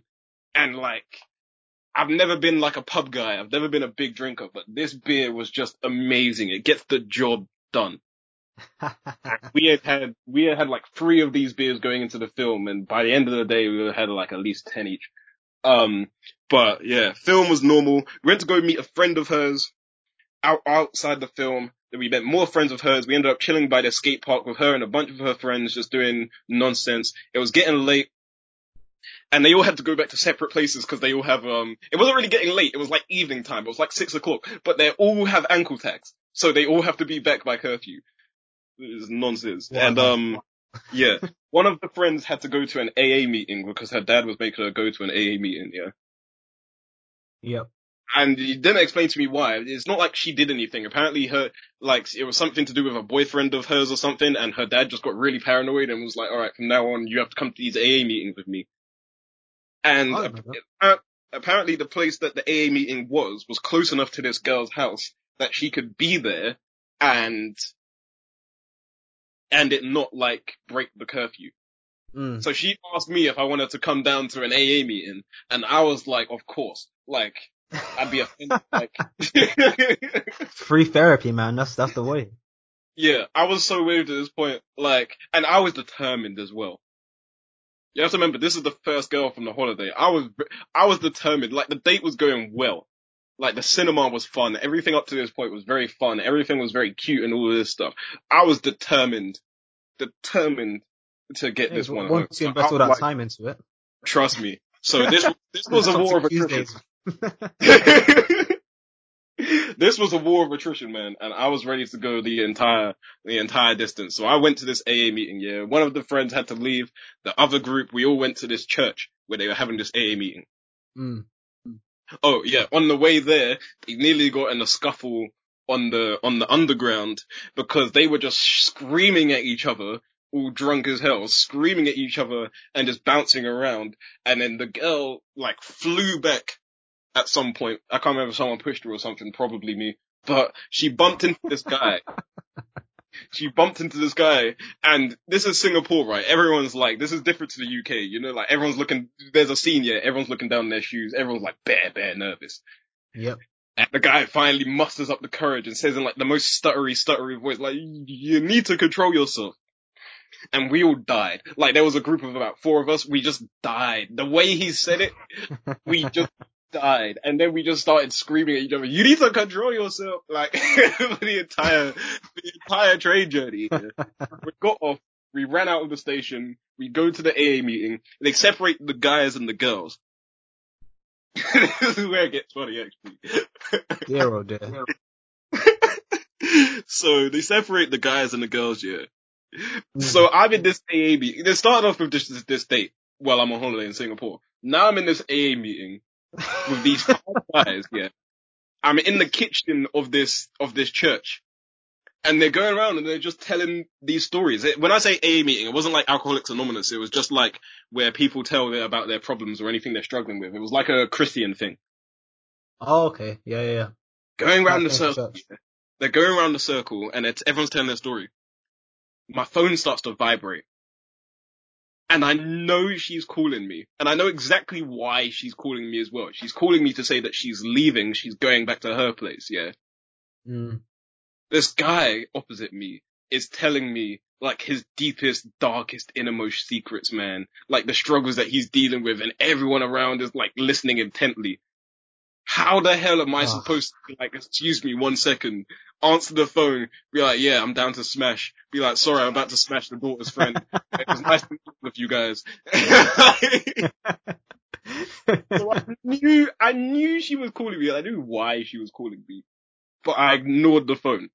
I let Mm. everyone, we, it went round, let everyone speak. When it got round to my turn, even I spoke. I was like, yeah, um, my name's Michael. Uh,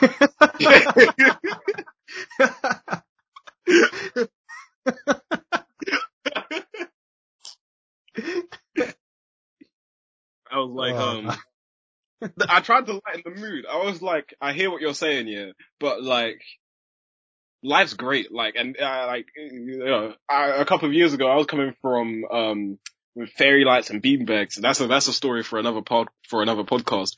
And now I'm out here smashing your friend's daughter. And then the guy shook my head. Okay, that didn't happen. But like, no, I basically tell him when it came around to my turn, I was just like, yeah, you should. um Things will get better. I was telling like uplifting stuff, yeah. And then everyone was done. And then they they said they were gonna take a minute to like pray or to like have a silence or something like that. And at that point, I was like, oh, I'm sorry guys, I'm gonna have to have to head out. Oh, Mm. I, I don't even think I had the balls to say that. I think I said, "Can I use the toilet?" and then I dashed out. Just ran away. I checked my phone when I left the room, and it was like four missed calls. As I'm walking past, because her friends were still there. She had left, but her friends were still there on the girls' side having their meeting. And I walked past the girls' bit to leave the church, and they were just laughing their head off at me. Mad. I go straight back to this girl's place, yeah, and like, well, I meet her in the street. She takes me up to her place. Um, she says that her, we have to be real quiet and we have to be like, a, like a bit careful because her dad was like supposed to be back any second. And I was like, okay, so if it happens, then you'll just jump out the window, right? And I was like, yeah, of course I'll jump out the window. I have no intention of jumping out. I don't jump out of windows. Like I'm not this. I ain't this cool. Like these kind of stories. This isn't my thing, man. I went to church to try and be saved. I'm not out here to live this reckless jump. no, but at this point, you know, that's not the part of my brain that's switched on. So I'm just, I'm just be like, yeah, whatever, whatever you say, whatever you say, I'm nodding along, nodding along. Go to her here. Things, things ensue. The kids were made. Um, it was real cute as well. Like, um, was it? She does sketches. She gave me one of her sketches. I told her I might get it tatted. I really thought it was cool. I was really considering getting it tatted. Mm. And, uh, then um, she checks her phone and it says that I have to get up. And I'm like, why? She was, I was like, what do you mean? He's like, nah, you have to get out. You have to go out the, uh, by this time I'm already like mostly dressed. So I guess it's not that deep, but she basically chucks me out her window. From her window, I have to jump down this, this ledge. That's from the, se- from the second story down to the floor, right? Mm. I, feel like this whole time she thought I was this cool guy, yeah. But the way I just, like, I was just, um, the way I went down this ledge, like I was looking over the ledge for like five minutes. I was like, are you sure? like, come on, man. It's a floor. You joking? It was like, yeah, but, oh, do I, I, I and then at some point I was just like, I really do have to do this, don't I? Like, oh, I'm not gonna fight her dad, am I? I was really weighing up like the possibility of just fighting her dad. Cause it wasn't going to be my issue if anything happened afterwards, but, you know, I was like, you know what? I'll jump down. Whatever. I start to climb down, my phone falls out my pocket from the second story, smashes into a million pieces. Nightmare. I jump down after it, I land on my ass. Um, I, I, I, I scream out like, fuck you, as I'm leaving. And then like, thanks. And then like, um, something else. But, um, run out, yeah. Then I realized that my phone won't turn on because it smashed into a million pieces and it's like midnight, roughly midnight, and I have no idea where I am in Singapore. I don't even really know where our hostel is. So I'm running around, um, looking for any civilians that will tell me where to go. Civilian points me in the direction of this train station and, um, I run in that direction and I come across a school. I hop, the, rather than going around or doing what someone else would do, I guess, I hop the fence yeah, like normal person. Yeah. And when I hop the other fence of the school to get out of the school, my trouser leg gets caught in the fencing, in the wire, and completely like tears it to shreds. So it's like one leg is basically, one leg of my jeans is like just ripped open. so then I'm covered okay. in, dirt, I'm covered in dirt and all this nonsense with my tattered clothes and I'm running up to pedestrians, screaming at them, asking for, for the nearest train station. And for some reason, another thing I love about Singapore, they were so friendly, man. Guy just pointed me straight out. He was like, all right, you take a right, then you take a left or something like that. Then the station is right there. You can't miss it. I was like, mm-hmm. GG. Found the station, went back, went back to the hostel. And yeah, man, that was the wildest date ever had. I now have ridiculously expensive child support payments.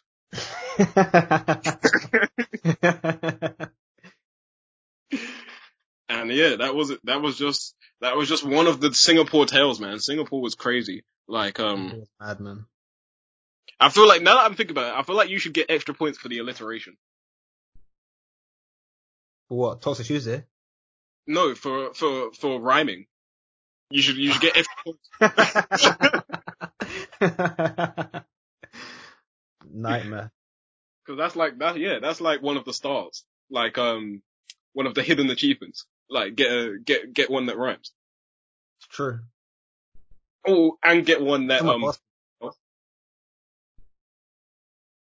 when I came back through the border, they stamped up my passport. What, what a handshake. Actually, you're you're. Nah, I won't make that joke. That joke's too dark. I was gonna make a joke about uh, about the the the girl in Bali, but like, nah, it's like we we've said some stuff that's probably gonna get us fired, but at least it won't put us in jail. Like I'm directly to jail. So yeah, I'll I'll leave that for another time. But that's not even one of the top stories, man. I feel like if we're gonna end this, we need to end on like a real classic. And oh, I wish Gareth was here, man, because we can't. I can't tell these stories like Gareth does. No, I'm, I'm having Gareth on next. That's just gonna be a whole two hours roast of Gareth. But I think the most important question to follow up from that Singapore story was, did she call you back though? No. and I, I messaged her as well. I was like, cause I was so guessed. Like I said, this is coming from a background of never really having done anything like this before. And I just thought it was normal. I thought this was what dating was. That's the weirdest thing. I thought that like they all have electric tags. Like most of them end up in like these these these AA meetings. Like this is like a traditional way of doing things, and like um, what do you call it? Maybe like you know like when everyone was like um the Nando's phase. Oh yeah, yeah, yeah, yeah. Cheeky Nando's. The Nando's phase, and now there's like an AA meeting, like criminal phase, where like you know people go out and they date these felons and have lean on Friday. Like I thought there were all of these trends that I missed out on that were like the new norm. It turns out no. So I messaged her and I was like, yo, that was, you just gave me like the most incredible story. Like, and I just, I just want to say thank you so much. No response whatsoever.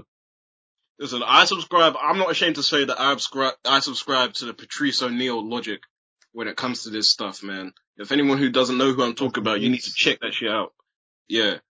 I subscribe to Patrice O'Neal logic, the, the, the wisest man when it came to this stuff. And if you, if you know what I'm talking about, you want to talk about where the knowledge came from in terms of how you learned this stuff. And I said like experience, but experience of others. The Black Phillip show has been te- has been educating the population on these matters for over a decade now. And all of that, all of those, uh, all of those shows, which is basically a show where this guy, this comedian, Patrice O'Neal had a radio show with others. He had, um, he regularly had on people like Bill Burr. Um, if you ever heard of Opie and Anthony, they were, they, he had a show with them as well. And they would have people basically call in and ask like relationship questions. And they would answer those relationship questions while also telling their own like funny stories and stuff like that. And you can kind of from, you got this like s- kind of philosophy, this overlying philosophy that fell through with all of it.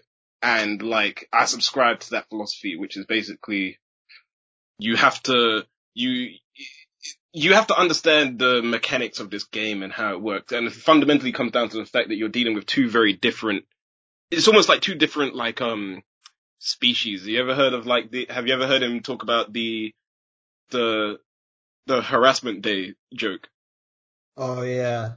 Yeah. Where he's talking about fish, he's talking about, he's talking yeah. about how men are like, um, fishermen, yeah you the girls are like fish in the sense that you what do you do when you when you uh look what do fishermen do they go out they catch fish you know take a picture with it yeah, and they show it to friends show show it to their friends so that you know your friends know that you can catch fish and then throw the fish back and then any girl you end up with is a girl that jump is a fish that jumped back on the boat and initially the fish would jump back on the boat and be like oh I'm so you know thanks for thanks for catching me and then they'll try bit by bit kind of strip away the thing that makes you attractive in the first place. So they'll be like, mm-hmm.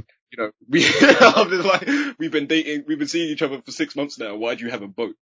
and then like, I need, I need to, I need to have a fish now on me. I need to show you that I can fish so that you basically know that I can catch other fish so that you don't treat, you don't behave like absolute shit. Now that may be a, I don't know if that's controversial thing to say. I don't know if that's controversial belief, but I believe that fully. And basically the difference between when you say there's the PE guys and there's everyone else, the PE guys, that rule doesn't apply to. The PE guys can do whatever they want because they have the physical attraction over it. The difference between everyone else though is that there are some people when the fish comes on and says, you know, we've been seeing each other for three months. Why do you have a boat?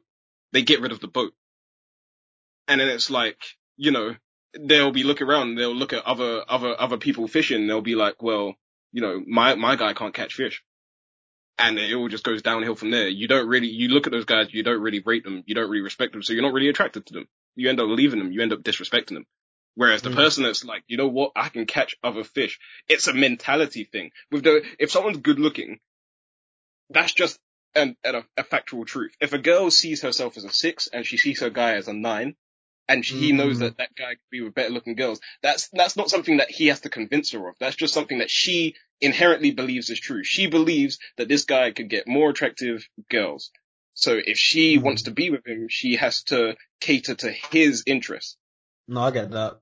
It's a power dynamic, isn't it? If she, yeah, if she doesn't have that belief from you physically, you have to impose it mentally. You have to, it's the same thing. You have to be able to make if you if you're with a girl and you want to want to to to respect your your hustle and everything that you do, you need to let her. You need to be able to convince her that you can get not even better. You can just get other girls. Like she could leave and you would be fine. I think that in a relationship, that's every girl's biggest fear. That one day they work up, like they work up this big anxiety, they work up the courage and they go, you know what? I'm leaving you. And then the guy would be like, finally, you know, calls up his boys. Be like, yeah, bring those things over and just has this great time. Like, I feel like that's every person's biggest fear when it comes to a relationship. You need to keep that, as toxic as it sounds, if you don't, but if, if you don't keep that fear, then something much worse will happen, which is just you're just absolutely disrespected. I don't even know how we got into this point. Neither. Uh, it has nothing. It has nothing to do with anything we were talking about before, and it, uh, it's a real good analogy that I like. And yeah, um, anyone listening, listen to Patrice O'Neal, man. Patrice O'Neal is the maddest. Kane Carter too, a little bit. Yeah, although he did steal a lot of your jokes. Kane Carter, like the the three to one theory. Uh, oh, yeah. You, I, I heard you talk about that in like in uh primary school, man. And then this guy just comes on and makes a YouTube video about it. Mo- a lot of Kane's jokes were taken from Patrice. Yeah, I've, I've, I, I kind of, back when I was a massive Kane fan, I defended it. But now that I've listened to a lot more Patrice and I've looked at the videos, and also, here's the interesting thing. He actually, um, Joe Rogan actually called him out on it. Joe Rogan made very, yeah. Interesting. I haven't seen that. And, uh, he made the point that like, it's, he was making a general point about like comedians that steal other people's work, and then he mentioned like Kane Carter for a bit. But, um, He's basically saying you can tell the real frauds because when they have to write their own material, it sucks.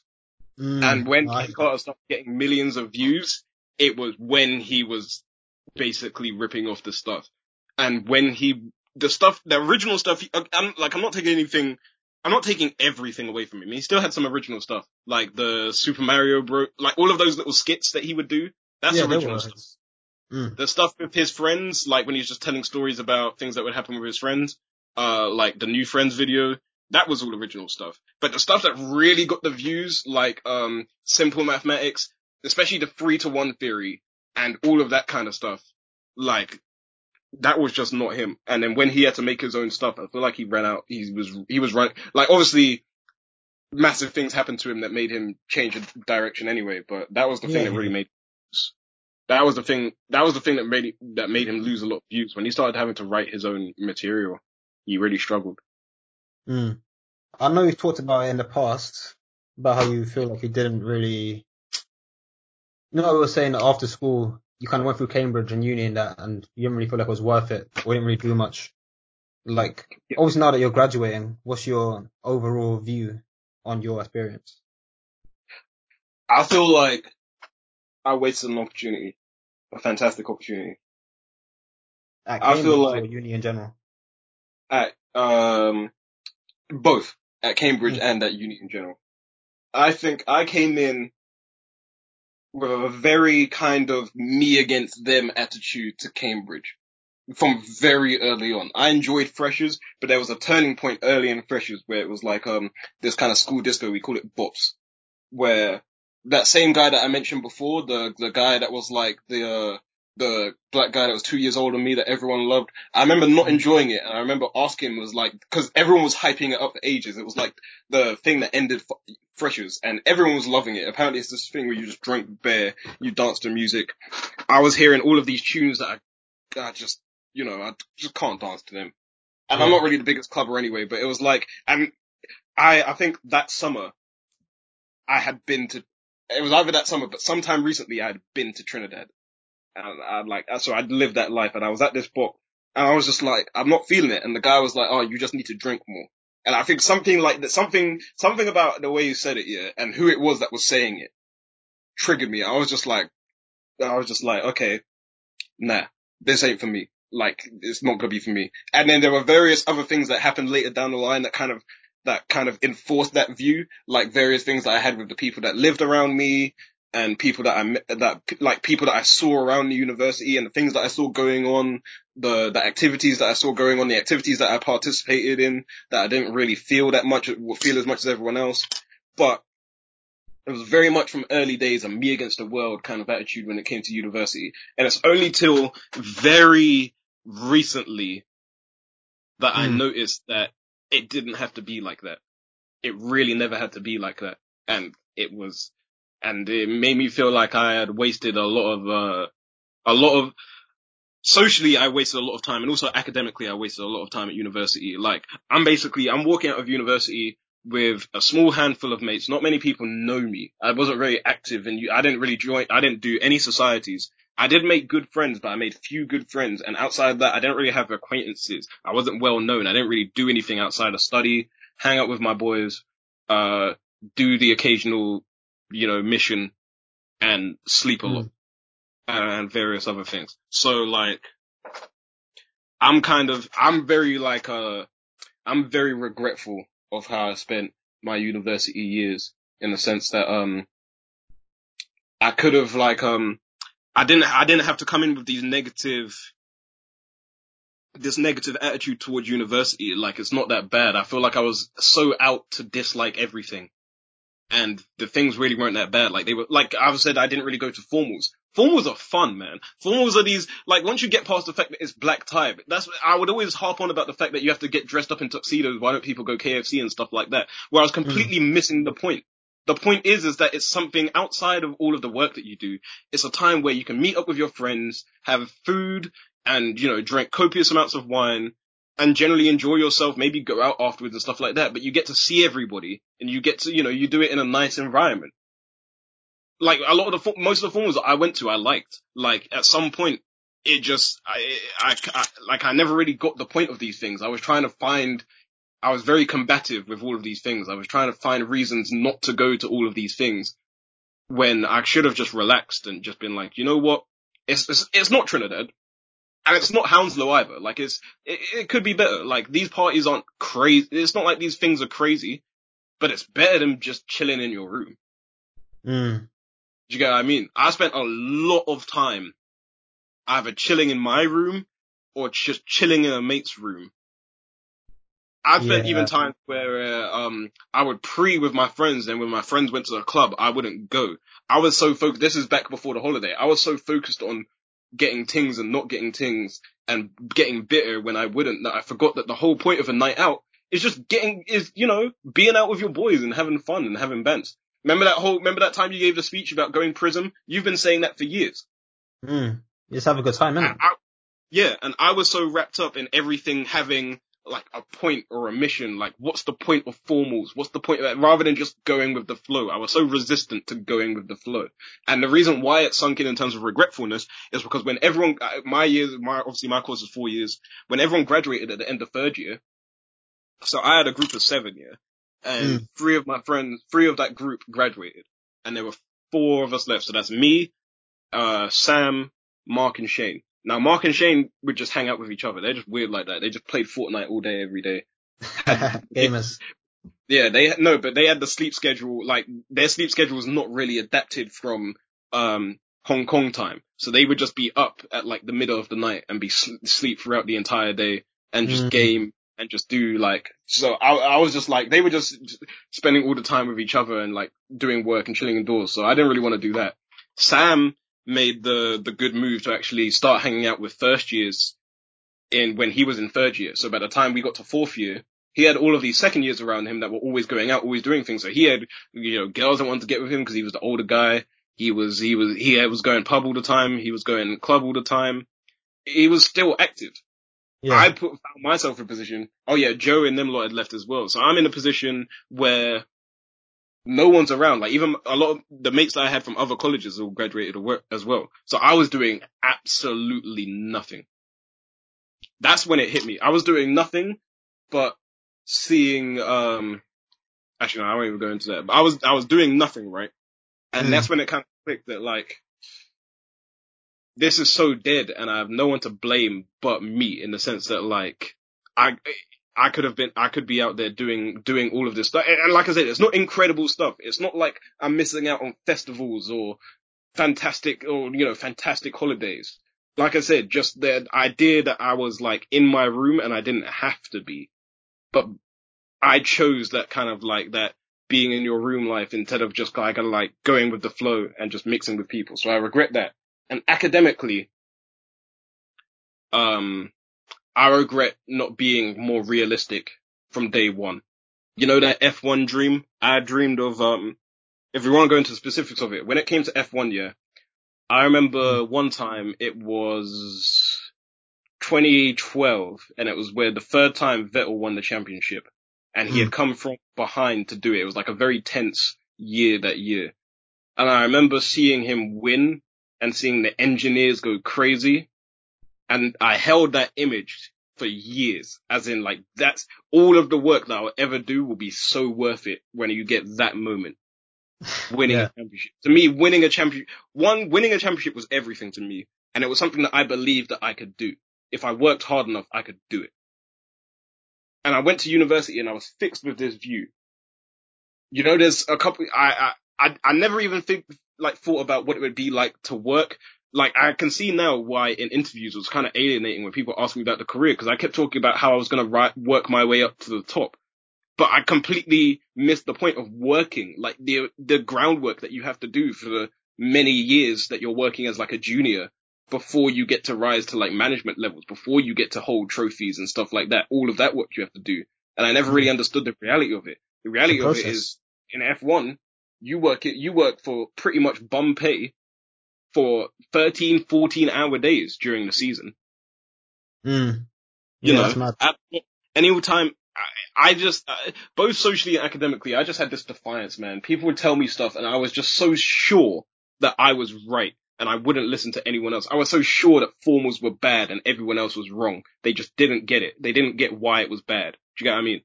Mm. People used to tell me that F1 wasn't worth it. I should start thinking about other avenues. I was just like, you don't understand what loving F1 is like. So like, I'm just not going to really take your point of view seriously. And then it came down to my final year where it's like, okay, realistically, I see friends going into banks, you know, working for banks. I see friends working for these trading firms. I have people, I know people, like I'm close with people that are walking into six figure salary jobs straight away from university.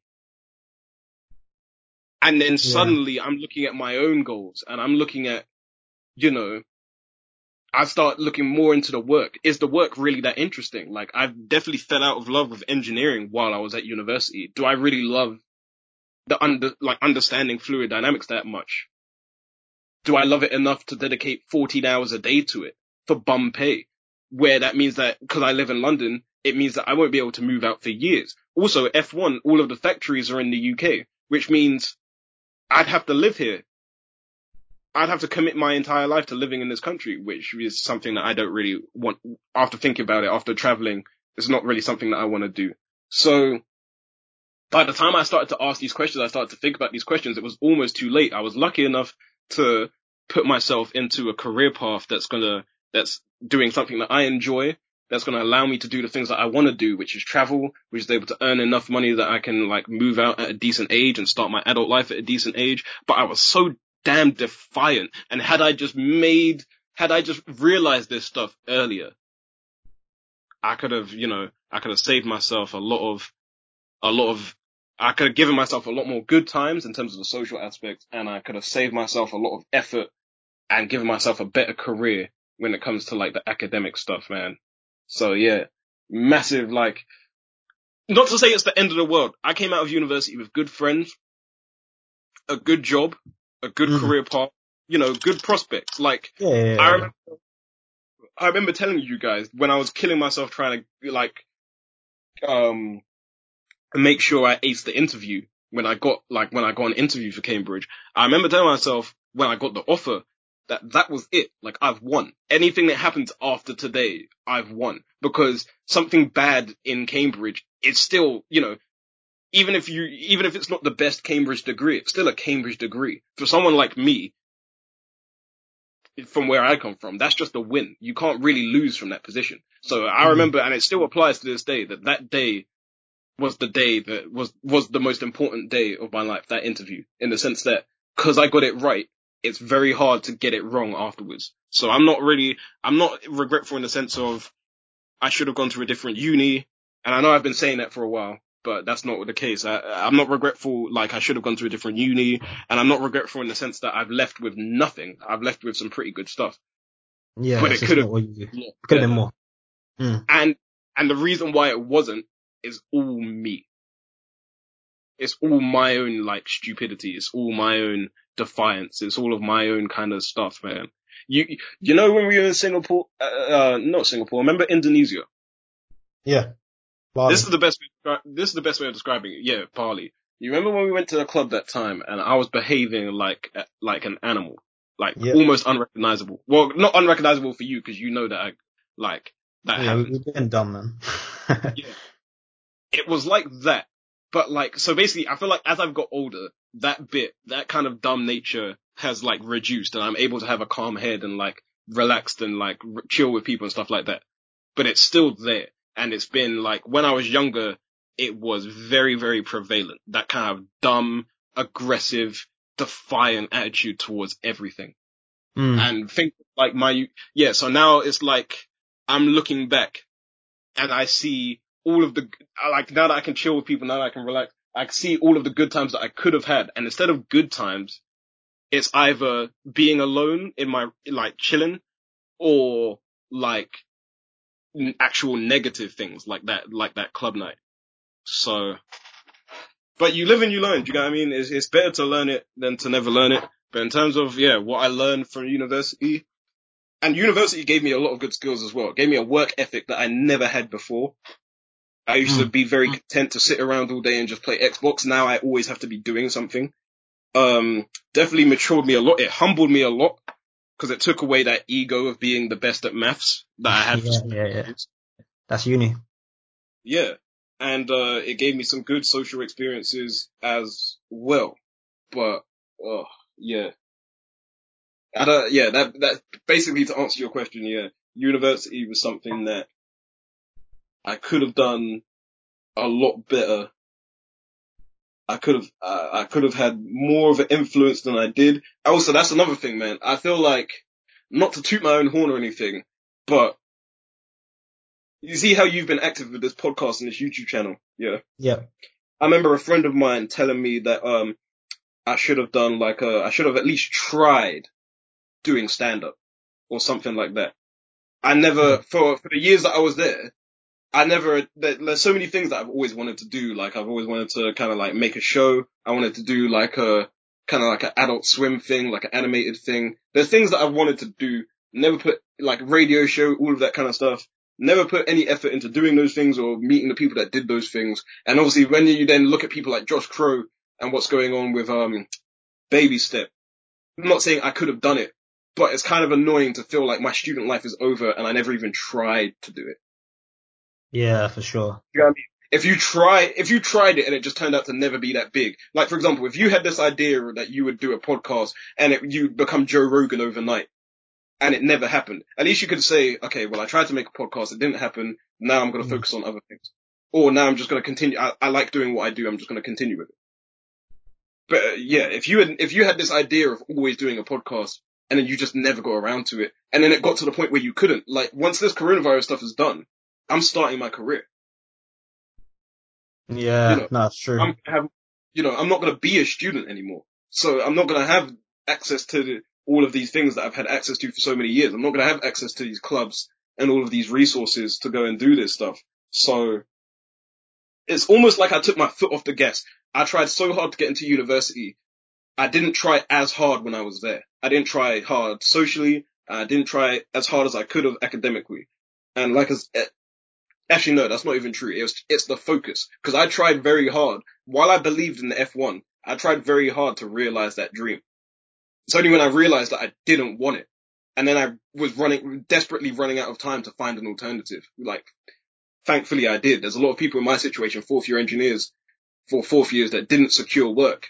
And now the coronavirus has hit and obviously companies aren't really doing interviews and stuff anymore and they don't really know where they're going to be. So there's a lot of graduates right now that are in a very precarious situation that thankfully I'm not in. But it's just very, I feel like when, when it hit me, when it hits, it's just a very kind of low feeling when you realize that things could have been better. And the reason, no, not even that, things could have been better.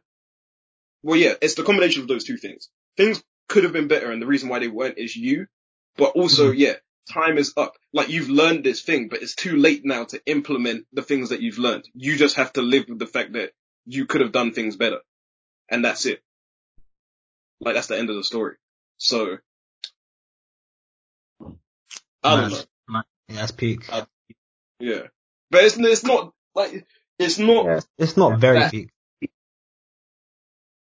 Just kind of peak. I don't know. I wouldn't even. I wouldn't even say. Yeah. It's. I wouldn't even say. I don't even know if peak is the right word because, like I said, I've had some some ama- like some properly amazing times. Mm. And all, also, this whole thing's a process as well. You're always going to look back and be like, I could have done this. Like, that's just human nature. You could ask anybody. Like, there's always stuff that you could do better. And this stuff, let's, like, in all honesty, this stuff only really started to affect me uh, in my final year, and that's because a lot of people graduated. Yeah. But, and like I said, who knows that if I had done all of these things that I would have even enjoyed them anyway. Like, um, had I tried all these things. So, but yeah, it's just a little bit of a regret that I, that I have. But I'm very, um, what was your, what was even your original question? Were you asking me about uni or were you asking me about like what I've learned from uni? No, I mean, you kind of no. answered it. Just how your your reflective view, I guess, on uni having now that you're a graduate. And okay. you basically answered it, innit? Nah, because now I'm making it sound like I just regret everything. That I I was just focusing on like the stuff that I that could have gone better. I think um there's other things I could talk. I I, I just want to round off quickly by talk about some other things about uni that I think is important that I've learned. Mm-hmm. One is that education is a little bit of a scam. Yeah.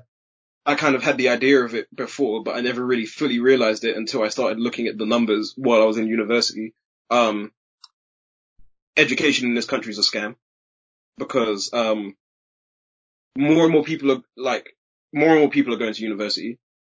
Um, mm-hmm. people are getting jobs, people are getting degrees that are virtually worthless. Like, the earning potential of, there are some degrees where the earning potential is actually less than someone that doesn't have a degree. So not only do you have all of that student debt, you leave university and you get jobs that are worse than people that don't have degrees. Yeah, I've seen that. So it means that they don't pay back their student loan. So that's the bottom people. So the bottom class of people are people that get degrees that aren't good enough to pay back their student loan. Then you have the top class of people who don't take loans at all. They pay for their education up front. So 9k a year, they'll pay that then mm. they hmm. don't have a student loan. The people in the middle, the people that go to Russell Group universities or people that go to universities that have good earning potential and they take student loans are screwed because I worked it out, yeah. If you account for inflation, because of national insurance and student loan, I'll have to pay, no, just from student loan alone, I'll have to pay £132,000. Yeah. Back. Over 30 years. Yeah, that's from the initial 36k of debt that I have. Mm, well, just 45. to give, just to put, just to put things into perspective, um, as if I was to earn 70k at the age of um 30 years old in the UK, my mm. take home money would be 45,000. So I would lose 25,000 pounds to taxes. And national insurance and that, yeah. Yeah. In Singapore, as a citizen, if you earn, if you're 30 years old and you're earning 70k, your take home pay is 66k. Mad. Just from being in a different country, you earn £21,000 more from the same salary. I don't know what Hmm. the percentage is of that. 21,000 is roughly like, what, uh, just somewhere between 20 and 25%. It's like 30%. Okay, of 30%. 7,000. Yeah. Yeah. So, yeah, you're earning 30, your, your take home pay is 30% more because you're in a different country. And even if you're a foreign expat, like even if you're not a citizen, you still earn way, you still get way more take home pay. So that's something I've realized from university that education system in this country is a little bit of a scam because you have all of these people that can't pay back their student loans. So what they do is they raise the interest on these student loans so that the people that can pay them back, you're basically paying for everyone else that can't pay it back. So I'm not just paying back my student loan, I'm paying back the student loan of five other people that are getting jobs where they won't be able to afford to pay it back. Yeah. That's basically happening with the education system. So it's screwing, it's screwing people like me so that more universities can take on more students so that more people are paying 9k a year so that the universities get more money. So basically it's taking money out of my pocket and putting it in the university's pocket. Like literally. yeah. That's always been how it is though. And if you look at my people-. If you look at like say Claire and Jack, what did they do? Apprenticeship at 16, worked for Sky. They've been working since they were 16. They have their own place. They've had their own place for, you know, at least a year now. Mm. Yeah. Fair And I'm. I'm here, I'm, I'm, I'm spending isolation in my mum's house. And I'm like, like I said, I'm the Cambridge student. Like, that's like, this is as good as it, this is as good as the education system gets. And it's Mm. not really giving me much. So, education is a bit of a scam. And, um, uh, yeah, I think that's about it. Like, drugs are great. Um, The views shared by Michael Harvey are not representative. drugs are cool. Um, you know, education is, uh, education is boring as well. I used to think that I liked the subjects, but a big reason why I liked school was because of class. It was just fun. A lot of the fun goes when you go to university. I guess it has to, like it becomes work, like it becomes a job, like you, it's gearing you up for getting a job, so it's gonna have to stop being a classroom at some point. But like, if you, if you love your subject at school, don't necessarily think that you're gonna love it at uni because it becomes a different thing. And, um, just final points. I don't know, man. Uni's fun. Like my over, if I was to say, if I was to sum all of this up and like I was giving advice to one other person, I would say that university is an enjoyable experience, man. If you can do it in a financially viable way, you should do it because it's a real experience. Being a student, because it's a few more years where you can wake up, like, like, let's be real, you can miss lectures, you can wake up whenever you want, as long as you're kind of getting through the degree. If you Mm. choose to see it as a job, you can see it as a job. You can work nine to five. You can do fantastically well, and that's fine if you choose to. What I'm saying is when you go into work, that's not your choice. You can't choose, when you come into nine, to work at 9 a.m., that's not because, oh, you've decided to attend work today. You have to or you get fired. That's not the same with uni. If you want to go to a lecture, you can. If you can't, they don't kick you off the course. Yeah. You can the work around you. You can do as much as you need or as little as you need to pass the exam. You can, I spent, I spent my entire second term of first year. It was beautiful. It was one of the most beautiful periods of my life. Me and two mates of mine, we had this friend who loved rolling. And me, him, and this other guy, we would go out every other, we would meet up every other day, watch American sitcoms, eat amazing home cooked meals. Like we would, we would take turns cooking and stuff. And that would be our, that, we would just chill. We would chill all day. We would chill like during this, and this was like, it was a really warm spring as well. So we would just chill out in the sun while everyone's like working. and we all party. Like, was, that's what I mean. Like that, that part of your life, like, it extends the child bit of your life. If, as soon as you go into work, I feel like the child bit of your life is over. Mm. Cause you're No, constrained. you have to be at work nine to five. I'm, I'm not saying that it means you have to get married, doesn't mean you have to have kids, but you have to be at a certain place. Like they now control a certain portion of your life, your job, Mm. wherever it is. As a student, you get to be a kid for three or four more years, basically. Like obviously you have to work, but it's nothing compared to having a job. You still get to, you know, and you're, if you're living on halls, that means you get to live around people, you get to live around your friends. When you leave university, if you're not living at home, if you're not renting a space with like a handful of mates, or you're living with like a partner or something, it's definitely not the same as living on halls. You can, you know, you could have 90% of your mates be within five minutes walk of you. Yeah, That's, yeah. that's something that's exclusive to university.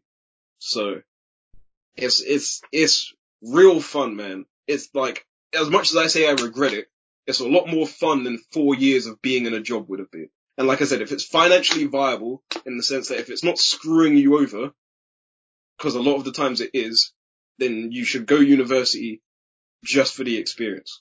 Because it's such an experience. Mm.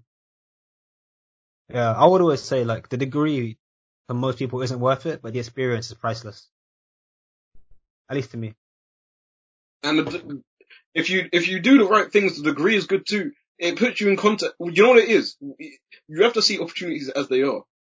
If you're, so, so for example with me, if I'm at, if I'm at Cambridge, right? Mm. I'm around the people that I, I could have, I could have been in contact. Like this is something that I also regret not doing. Why did I not make, put myself in contact with the people that were basically going to be running the world in the next 20 years? Cause they all went there. Mm. Yeah, networking. These- Huh? Networking. Yeah, do you get what I mean? So there's that, that's another thing with university. If you're not the guy that's going to be on top of the world, you can at least meet the person that is. Mm. Like within can your engineering class, there was at least one future F1 person in there. Yeah, there's a lot of things that I've learned about life in terms of how, like, how, a lot of the stuff I know now about how money works, about how taxes work, I've got from just observing friends of mine. People that I would have never met if I didn't go to university. People that went to these top ass private schools. People that have parents that are worth hundreds of billions. That they know this stuff naturally. So I don't, if I'm just around them long enough, that information kind of just filters off. You know, I was talking about how to apply for, for banks and stuff, how to write good cover letters, um, how, that Mm. wasn't the career service that did that. That's just from being around people that know how to do this stuff. Yeah. if we yeah, were yeah. just same people from school, I would have never picked up this information. There's no one to learn it from. Mm. So Yeah, that's true. another. University is useful because it puts you, if you, it puts you in contact with, it puts you in the same vicinity as, uh, the people that are going to change the world. And I don't just mean academically, I I don't mean when it comes to money. Imagine if your passion was comedy and you went to university. If you went to Cambridge, that means you went to the same university that Richard Ayoade went to. Those, I forgot their names, but the guys from Peep Show, they were in a drama club. They were in Footlights at Cambridge. There's so many opportunities to, to find, to meet these people, see these people, go to places that you would have never gone to otherwise. And that's not just exclusive to Oxbridge. That's university. That's what university does. It pulls all of these people together.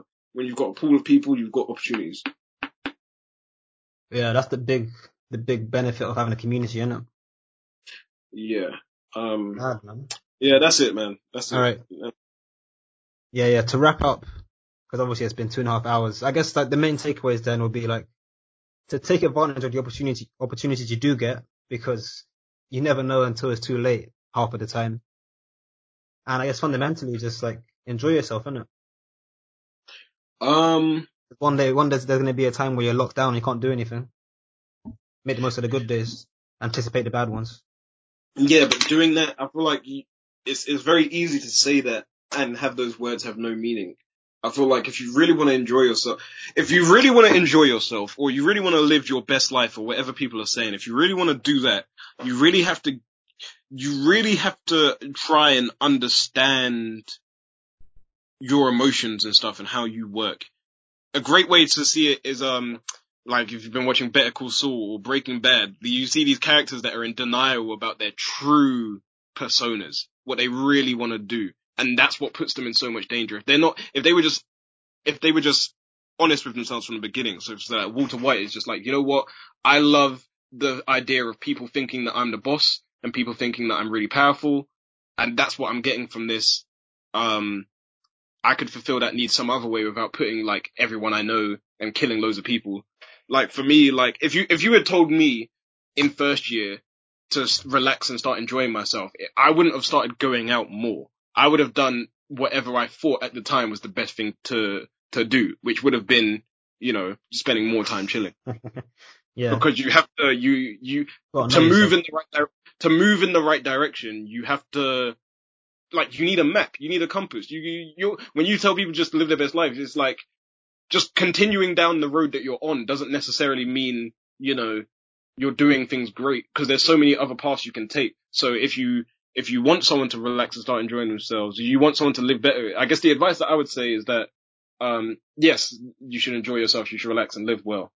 But if you're not, if you're in a situation, this, this is the one, this is my takeaway from this whole thing. If you're in a situation, and it's funny because it has nothing to do with university, it has nothing to do with anything we were even talking about. It's kind of a general point. Come. If you're in a situation where things aren't going the way you plan them to, whether it be you're not enjoying yourself enough in life, you're not making as much money as you wanted to, you didn't get the job that you want. If you're unhappy for a reason, you have to mm. work out why that, that is. Is. Yeah, yeah, yeah. You know I mean? You can't just, and you really, and that, that's hard, that's a lot harder, a lot easier said than done because it may involve revealing some truths about yourself that you'd rather not know. But in order to improve, in order to improve your life, you need to know those things. You need to know, you need to know basically where you're fucking up so that you can stop fucking up. But that means holding a mirror in front of yourself. So if things aren't going well, honestly, you need to take the time, as painful as it is, you need to swallow the, swallow the pill and be like, what am I doing? That's making, what am I doing or what am I not doing? Why I think, why am I unhappy with this situation? And then you have to, once you, once you figure that out, you have to put in effort. You have to put in work to really try and do something. And that's the, that's another thing. We're designed to, we're creatures of habit. Humans, we're creatures of habit. We're designed to follow habits very easily. It's very hard for us to break habits, even if it's the right thing to do. So all of these adjustments and all of these changes, I think like that's one reason why today you have a lot of, uh, you know, a lot of depressed people, a lot of anxious people. If you really want to fix the issue, at the end of the day, it requires work. It means if you if you know that something's not working, you have to be bold enough to try something new, even if it feels wrong, even if it feels weird. To someone that's never exercised before, yo, the idea of exercising every day is just alien. And mm-hmm. exercising a couple times. If you're just an avid gamer, you know, not, not gaming for a week and doing something else for a week is gonna feel so weird to you even like if if you're late, if you're used to sleeping at three, going to bed at three a.m. and you train, you're trying to train yourself to go to bed at like nine, 10 p.m. It's gonna feel so alien to you, man. And it requires, it's because to form new habits, it requires work. So yeah. I know that's a very long takeaway. I'll do one last, like, very short one sentence wrap up. Basically, if you're in a situation where things aren't going the way you want it to, you have to work out what's going on and you have to put in effort to fix it. You know why? Because if you don't, coronavirus is going to hit and you'll spend your whole time wondering what you could have done instead of fixing the issue, fixing the issue at the time. See, a lot of, this time does. A lot of people are sat at home right now thinking about what they could have done. If they had taken the time to think about it at the time, they could have done all the things that they're now wishing they did. Yeah, absolutely, man. I guess in, in a nutshell, it's like you only regret the things you don't do, innit? Yeah, I, I miss. I want to go KFC, man. You know? Those are the kind of bands I miss, man. I need this. If you're doing a podcast thing, man, you definitely need to get hold of squad on this on this at some point, man.